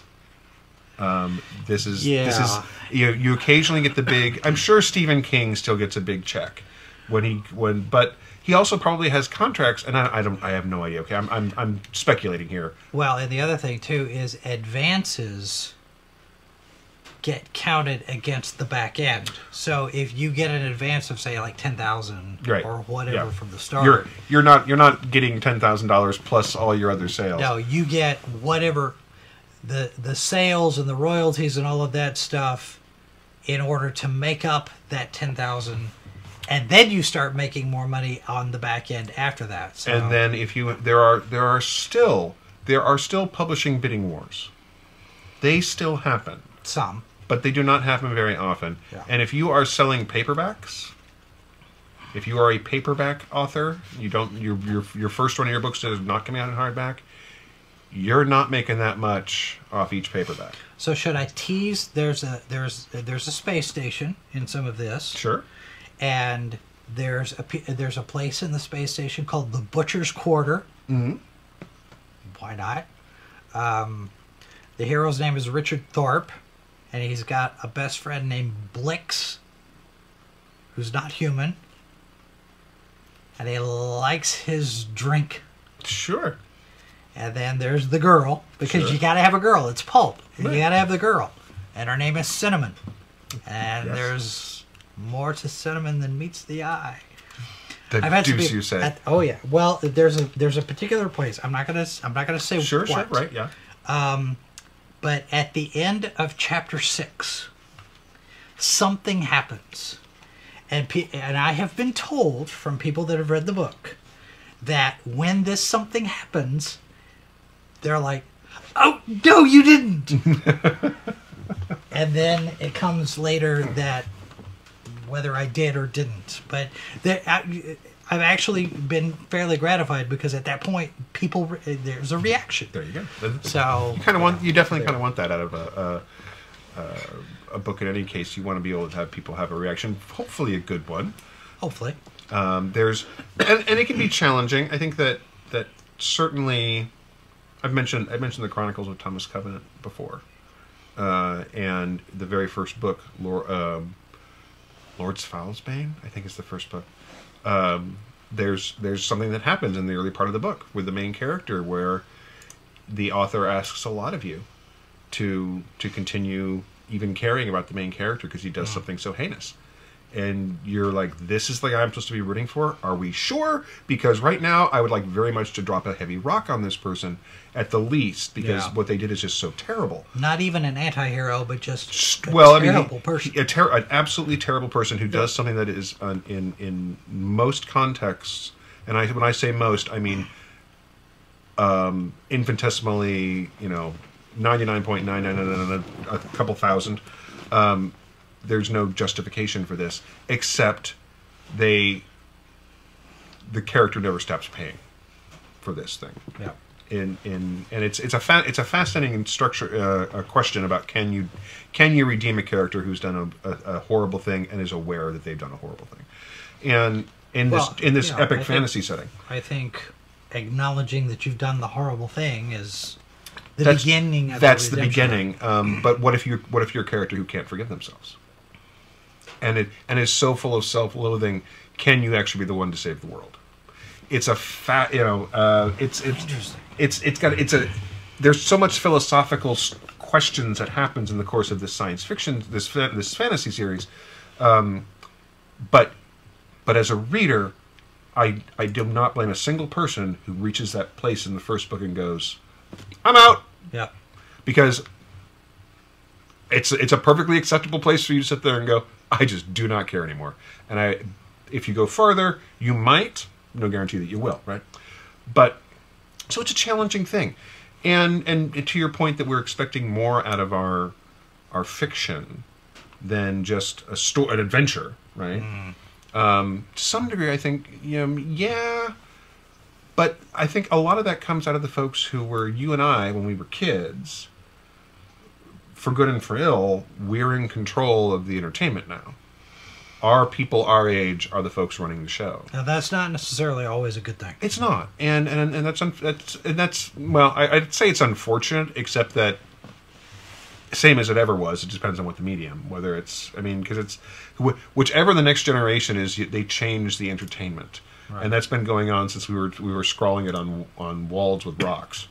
Um, but you know, we we found a nice we found a we found a piece of charcoal on the end of a stick, and we drew a deer, and uh, somebody came along and went, "That's a terrible looking deer." You're like, Shut up, you! And it, you know, somebody got hit with a rock, and As long as there has been art, there there's have been been art critics. critics. History of the World Part One. So, Uh, but uh, so I mean, to some degree, that audience grew up with it. So the folks, those of us who cut our teeth on the pulps of our parents, our parents' pulp novels, think uh, and and got into Asimov as kids and, and and Bradbury. By the time we grew up, there we were a lot of the folks who are controlling the the entertainment, who have, who have their fingers on quote unquote the pulse. Um, and again, that's a very broad pulse because um, they want those they want those complicated stories, and I don't have a problem with that because I mean, give give me give me your TV shows like Sense Eight, or uh, Westworld, or Watchmen, or um, Game of Thrones, or Star Trek Picard.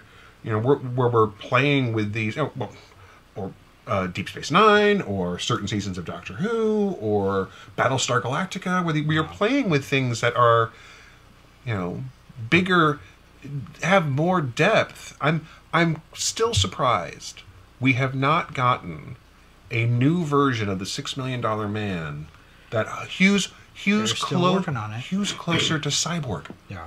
to the to the original novel instead of the the TV show, which which was in many ways an Adventure of the Week show. But there's philosophical questions about humanity in Cyborg Yeah. because here's a guy who's wondering how much he is still human because he's missing some pieces and you know Speaking of Star Trek, uh, that's uh, and and Doctor Who, that's a, a, an opportunity for us to plug the programming for the rest of the week. Mm-hmm. Tomorrow, uh, Tuesday, a brand new season kicks off for Triple Bytes with a new host, Meg Trast. Yeah. Uh, she has been reporting and uh, and calling in uh, on other shows. She is going to take over hosting duties on Triple Bytes, which is uh, tomorrow at uh, eight o'clock, and that will be here. Um, tomorrow's edition is going to be pre-recorded because she's got a work thing, but a lot of times our goal is to do it live. Sure. And then on Wednesday at seven o'clock, Tim mentioned this earlier. TARDIS Sauce, uh, which is a discussion of Doctor Who. we'll be discussing the second episode of the new season uh, mild spoiler alert didn't like it as much as the first episode Oh, felt too rushed but really? there was some good stuff there. There was there was some good stuff there, but it was just like, whoa, wait, what just happened? so I mean, it's it's it's not the worst criticism I could level at, at a piece of programming. So I mean, I still enjoyed the episode, and I'm looking forward to hear what what. Uh, uh, well, definitely gonna have Macy, who's who's joined us, uh, Macy Branch, who's this will be her second episode with the show, Right. um, and at least one of the gentlemen uh, from Traveling the Vortex have their own podcast, uh, which we highly recommend as well. TravelingTheVortex.com is Yeah. their site. and they have uh, they if you've never seen an episode of TARDIS Sauce, um, it ranges. It has ranged from having me talking to just one of the guys, or uh, all three of them. Um, and we're really actually happy to have Macy on the show because it opens things up a little bit. Because we're but we're we're three middle-aged white guys sitting around talking about a TV show. You know, there's a, there's plenty of places you can find that online. Uh, be a, a little bit of variety never hurt anybody. So, so let me ask you this: so if if someone because Mrs. Boss, Mm-hmm. when we mentioned the centennial last month, we mentioned the centennial the the centennial for Isaac Asimov, yeah, and I got blink blink who. Um, yeah. if you are to introduce Isaac Asimov to a new generation of readers, which we are very much going to have to do, Yeah, Where do you start? unfortunately. I honestly would start with I, Robot. I would, it's a the collection, um, and if you can get your hands on the the oh, the script we we wish had been made. Harlan Ellison did an adaptation of of the I, Robot stories into a an overarching thing that would have been a, a single narrative. Um, that is a truly wonderful script. I, I'm- I'm actually a huge fan of it. Um, I don't know. It, I don't. It could be made now. I think it would. I think it was super ambitious to try and consider that anyone would, would dump the amount of money that you would have to get the effects to work then. Yeah. Now it'd be much much easier to do. Especially we've we've seen that the, the proof of test actually would have been uh, Westworld because of so much of what they were able to do to make artificial people seem like a real thing. Um, that you could do it, I think, and we've plenty of technology, special effects we've seen in, in films. Um, the Star Wars movies, the pre, as much as I, I think the prequels are, are terrible storytelling, uh, they just are. Uh, sorry. Um, and and however you feel about the the new trilogy, the effects have come to the point where you can do this kind of robot stuff. Oh, sure. Well, well- you could do all sorts of things nowadays. Yeah, but I mean, I think you could. I think you could actually hit, go back to the Harlan Ellison script and and do this properly. But the I, Robot collection is the def, is really the core Susan Calvin three laws evolution, and it gets you right into and it, covers quite a period of of Asimov's writing time. I want to say it's probably 20, 25 years of stories. Yeah, because he didn't write them all together. No, no, yeah, no, They're, and- they're collected, but they're not. Yeah, and and so it ends up giving you this arc of of of this building this world that he will eventually go on because it's it's set in you know the day after tomorrow, Yeah. right? I mean, um, which which was a lot earlier. I'm pretty sure we're supposed to be well past that at this point. I'd have to check the when what, if he I can't remember if he put dates in or not. I don't remember. But I'm pretty sure that he was expecting us to have you know come further at this point. well, we should have had an them were. operational base on the moon by 1980 to hear Buzz Aldrin talk. Well, I, I don't disagree. Um, but at the same time, um, these are good stories. These are these are fun stories. Now, one thing I would I would encourage you to do if you if you have not read these before, and and read them is remember that in a lot of cases these did come first. It's kind of like the when uh, I got to mention John Carter. New Year, gotta gotta mention all these ones. The thing about John Carter is that John Carter was the inspiration for things uh, like Superman, Everything. and so Superman, Star Wars, all this stuff came out of you know going back to those pulp stories, those pulp novels. And certainly the writings it's like it's like reading Lovecraft or Melville or Victor Hugo, okay? You've got you've got folks who changed things and whether or not this stuff has aged well in terms of the literature is going to be your own opinion. I've thought of a loophole when it comes to John Carter Yes. because the Edgar Rice Burroughs estate Mhm. Has new stories that they are commissioning there in the uh, Edgar Rice Burroughs universe. they have the rights to the film material They have the rights to all of it. well, so So what they're doing now, they're reprinting and republishing the the original Tarzan stories. Yeah. And you've got Tarzan, you've got John Carter, you've got uh, the Venus. What's his Carson name? of Venus. Carson of Venus. All of these stories Mm-hmm. are now going to be part of a shared universe. which to some degree people have been treating them that way in fiction for a while. Well, I want to say that there's a comic book with Tarzan on Mars. um, I, there's been at least uh, certainly been crossovers in um, Alan Moore in their League of Extraordinary Sure, Gentlemen sure. crossed him over. Um, I think But now it's going to be official as part of the ERB universe. Is I what they're think calling Garth it, I think. Ennis um, filed off the serial numbers of a couple of those characters and used I them. so. Uh, but uh, yeah, no, it, it's. Um, but I mean, th- that's the thing about Asimov is when you go back and read this, if you sit there and go, "Wait a minute, wasn't this the plot to a Star Trek episode?" yes, but he actually was a story consultant on the first Star Trek movie, yep, this, among other things. the uh, um, Yeah. Oh, oh, and I, I, I ran across this today. I was looking, uh, doing my research, doing my homework. Uh, he's got an IMDb listing. sure, He was the science consultant on Salvage One. You remember that movie, that show? You remember that show? yeah, I, that look on your face. Was he really? He was. He Oh, was the science consultant on Salvage One. Now, for those of you who don't know, Oh, and you God. probably don't, Salvage One was a very short-lived TV show starring Andy Griffith of all people, and he he was a salvage operator, a junk a junk dealer. He had a junkyard, Uh-huh, he had a yeah. salvage yard, and he got it in his head that he could make money salvaging all of the stuff that was left behind as part of the space program. So he, he builds his own rocket ship. This is before the movie with uh, Yeah. uh, help me out. Um, oh no. Sling Blade. What's his name? Billy Bob Thornton. Billy Bob Thornton. Right, yeah. the, the, the Uh-huh. thing. But so he builds his own spaceship to go to the moon. And we're talking a really super short run on TV. Oh yeah, it was God. probably maybe eight or nine episodes yeah, it before wasn't he even that. canceled. It, yeah. Uh, but yeah, yeah. Isaac But Asimov was I science remember consultant watching that. One. Oh wow. And you know the I I actually watched the pilot of that show back oh, a little while ago. I think it's on YouTube. And Probably is.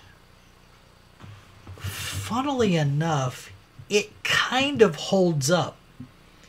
If you accept the premise that the guy what owns the salvage yard has all of the material he needs to build buy a, the ro- stuff, build right, a sure. rocket, because the other two people that are with him are rocket scientists. Right. Yeah. You know, they're rocket engineers. They're aeron, they're you know, they're space engineers. Mm-hmm. And so if you accept the premise that these people actually know what they need to know in order to do this, story-wise, it kind of sort of holds up, which is Well, really think- surprising. When you think about it, you know, we've got your we've got your Virgin spacecraft, and we've got you know Elon Musk, and we've got all these Yeah. folks who are doing this.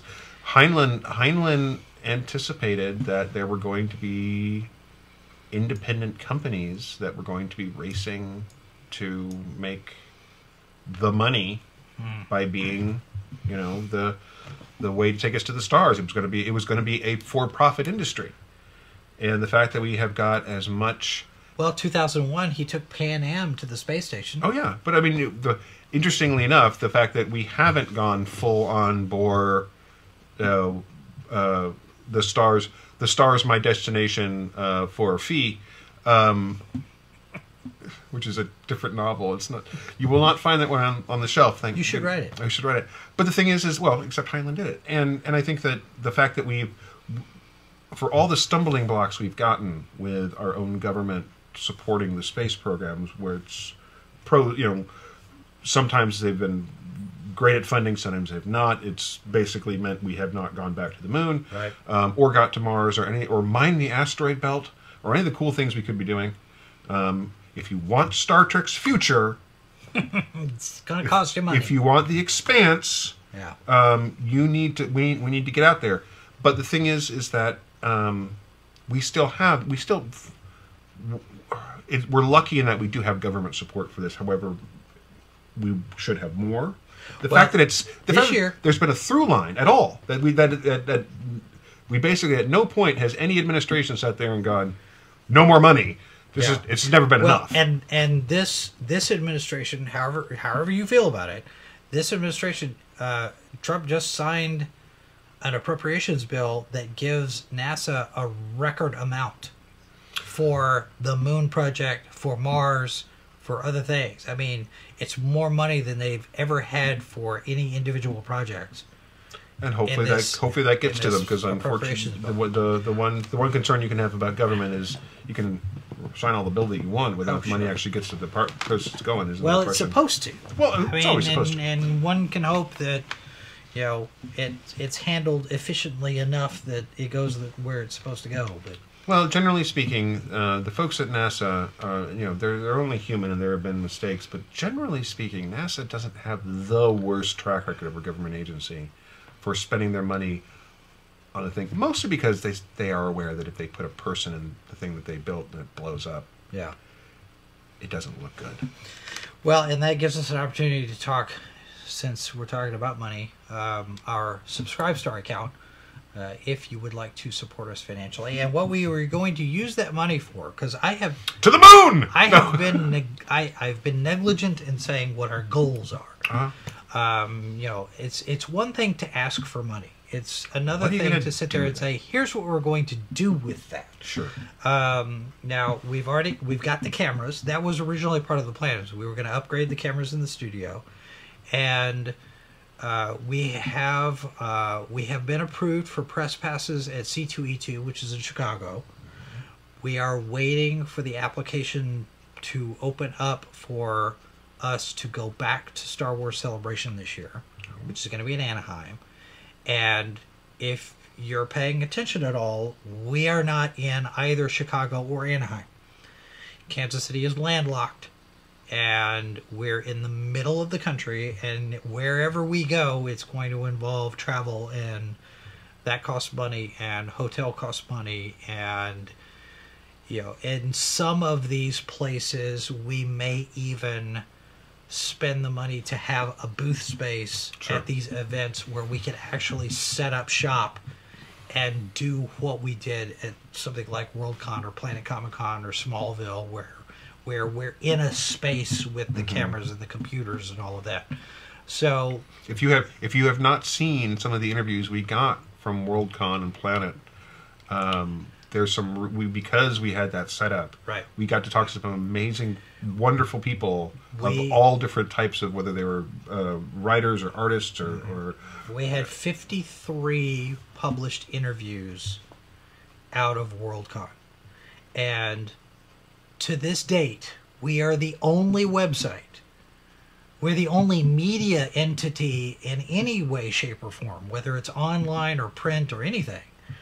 We're the only media company that has covered Worldcon the way we did it. I'd love to do it again. I would too.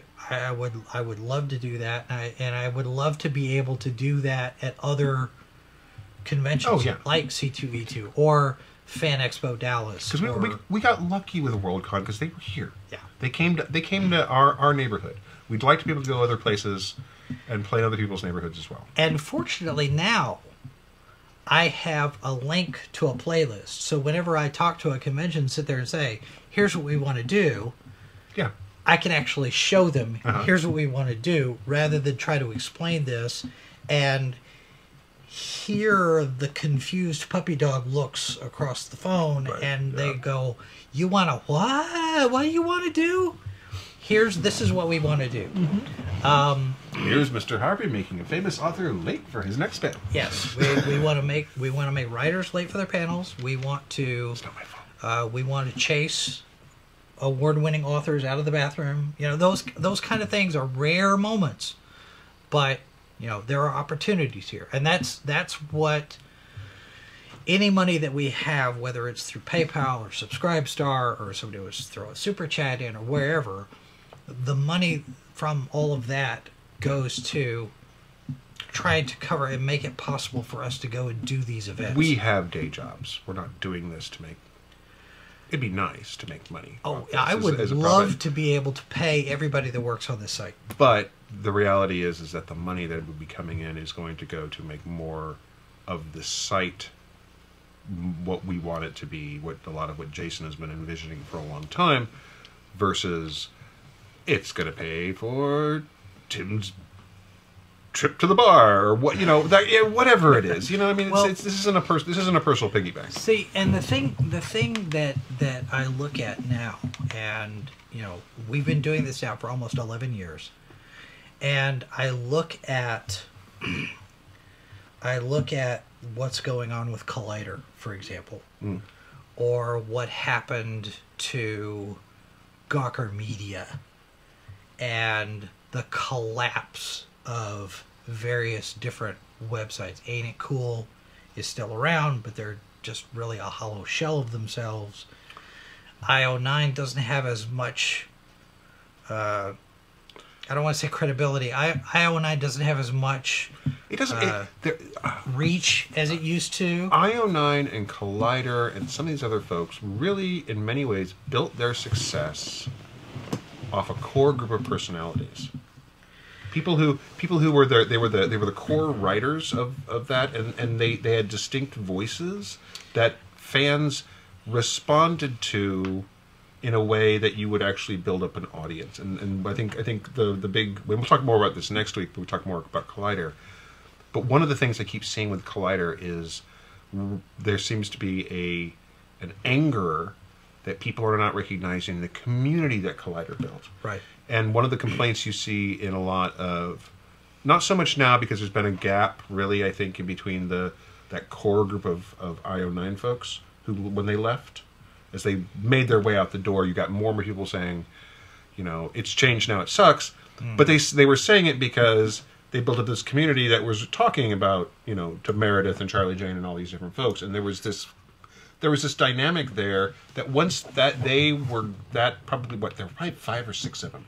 Yeah, And I think once they was- were gone, I think that was part of it, but I think also too that you see uh, in especially nowadays with the online situation being the way it is, and and you and I have talked about this a little bit before, and there's a certain amount of disagreement to the degree that this is going on, but when a particular website and it doesn't matter which one. I mean, any of it. Take take your pick, and it doesn't even have to be a genre website. It can be any website.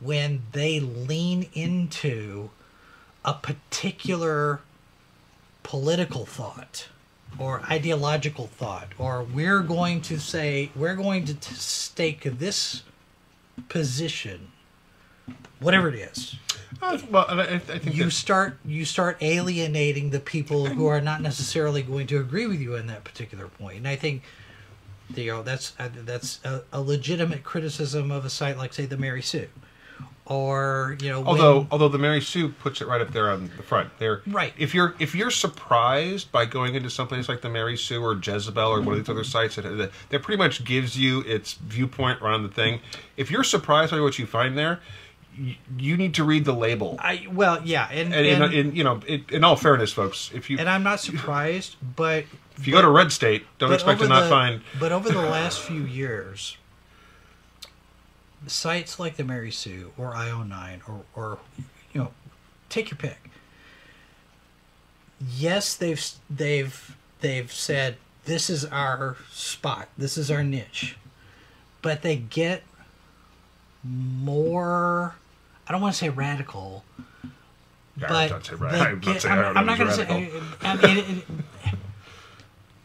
more intense Well, you know, in but their particular But I think- I- mode of I think it- thought, I and think they it- start digging in. Well, and, well, sure, you know, because I think once once once you, and and it doesn't matter where you where you sit on the political spectrum, you'll see it all over the place.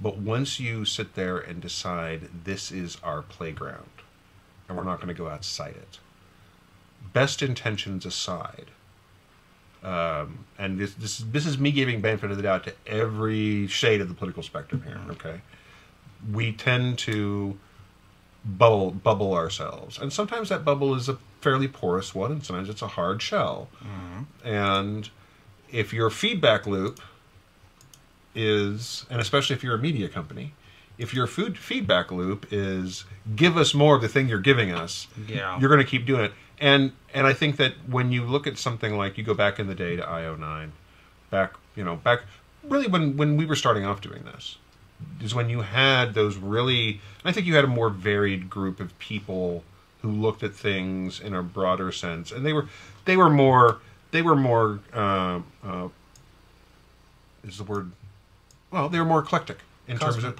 of what they of what they, of what they were absorbing in Yeah. terms of in terms of genre fiction. For me, IO9 lost a great deal of credibility for me when, and this is right before Annalee and Charlie Jane left, when they put out their manifesto mm-hmm. of this is what we believe and we're into science and evolution and climate change and if you don't believe it if you're a christian if you're a person of faith then go away you're a terrible person and that was their document that they printed that said this is this is who we are. And if you don't like it pound sand. And that to me said okay we're not looking for diverse opinions anymore.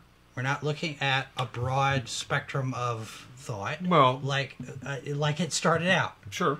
You know it evolved and it evolved into this is this is who we are and we're not going to be anybody but this and I uh, lost a lot of respect for IO9 when they did that. But I think I think unfortunately you see that, and this is a whole this is a whole conversation that we could eat up more hours than we. Yeah, it's not what we're going to do. But you tonight. look at I mean you look at uh, uh, sites like Bounding into Comics. They're the opposite side of that.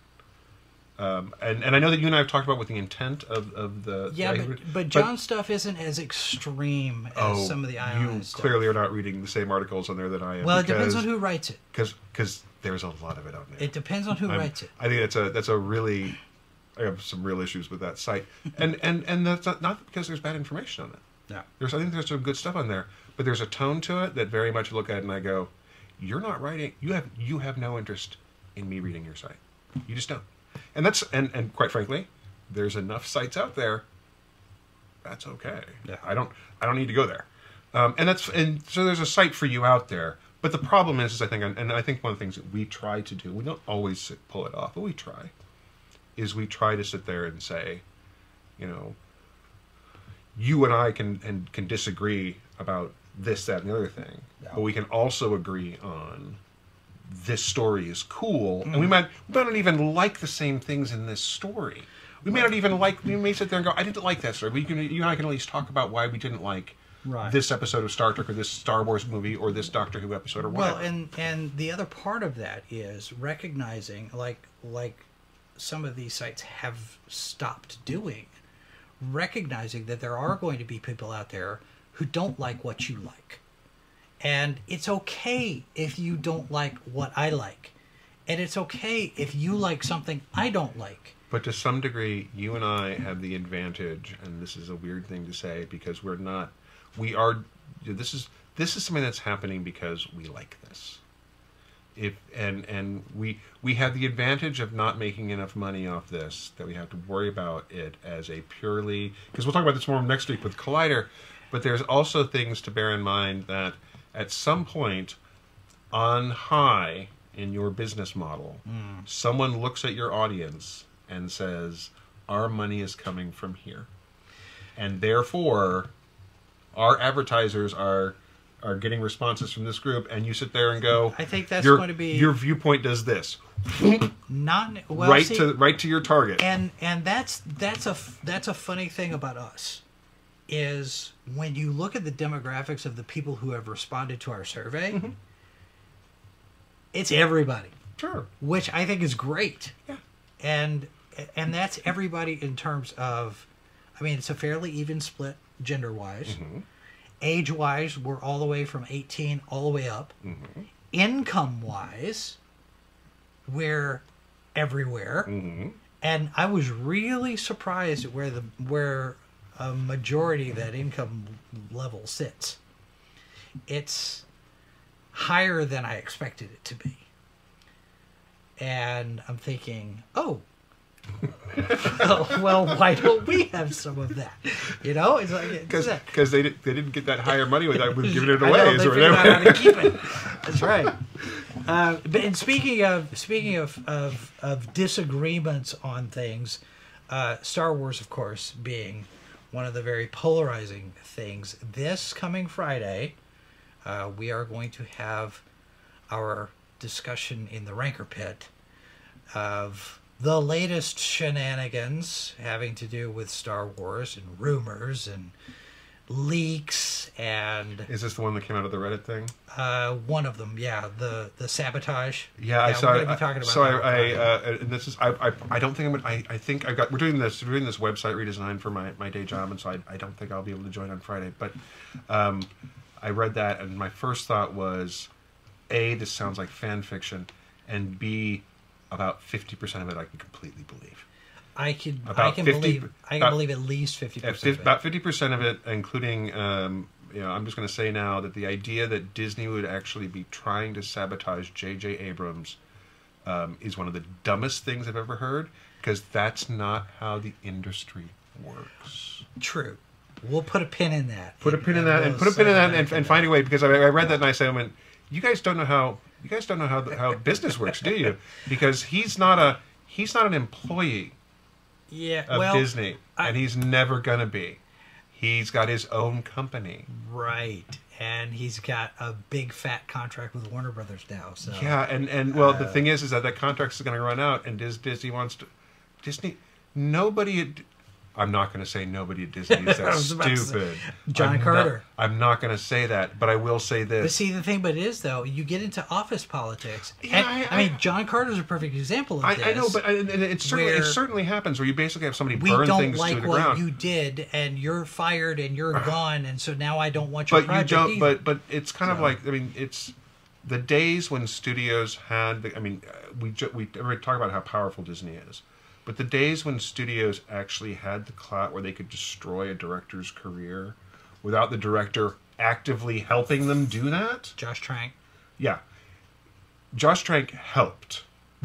yeah, quite a bit. Um, but if he had not, if he had been a perfect, if he had done everything right on that thing, and the studio tried to destroy him anyway, you that kind of thing doesn't work anymore. You don't. This isn't the day of this isn't the 1940s and 50s where the studios owned you. This is the days when J.J. Abrams sits there and goes, uh, "Bye, my contract's up. I can go play wherever I want." And you know what? They're going to pay me the same green money over there. Yeah. So, like I said, we'll see. you guys have fun talking next I'm, I'm interested in seeing about it because i think about 50% of it sounds very much like standard studio interference which gets in the way and a, Well- and a cramped time frame but 50% sounds like yeah, and okay, see, sure, The thing whatever. is, the thing is, you have. Well, I don't know. We'll Yeah, get we'll into go into- but we'll, we'll talk about it. that Friday. Talk about- Friday. Friday night live uh, at eight o'clock, and and there is enough spinning out of all of this that I think we're going to be able to do the Rancor Pit every week for a while, because originally it was going to be every other week. We're going to go every week for a while and see what happens. So it's, okay, it, it, it's it's good to know though that disney can make the same short-sighted decisions that warner brothers did that's all i'm saying from what Yeah. from and and this is this is whether or not you believe the rumor mill right now because some of it like i said some of it sounds realistic some of it sounds way far-fetched to me but at the same time um, there's a good good argument to be made that the whole star wars sequel trilogy was put out just a little too fast Oh, I can agree with that. Definitely. and I'm and I'm not and I'm not saying if you enjoyed the films because I've I've enjoyed parts of all three films, and and personally, but my favorite one of the of the new trilogy is Rogue One, because because for a lot of reasons. That's a, that's another Yeah. discussion. All right, so that's going to do it for us today. It's going to wrap up. We've gone past our two-hour mark. What? Yes, it happens. Like we never do. Yes. So we are going to head out. Thank you very much for Thanks, watching. Uh, if you are watching on replay, feel free to leave your thoughts in the comment. And uh, if you are listening in the podcast, uh, don't forget we do broadcast this show live on both YouTube and Twitch every Monday night at 8 o'clock Central Time in the U.S. So uh, we do appreciate everybody for being here, participating in the chat, and we will be back with another episode talking about the Collider collapse. Because I'm sure there'll be more news in between Oh, yeah, the- yes. today and then. Yeah, so that's happening next week. Thanks very much for joining us, folks. Bye. Copyright 2020 by Flaming Dog Media, LLC. All rights reserved. No portion of this program may be retransmitted without the express written consent of Flaming Dog Media.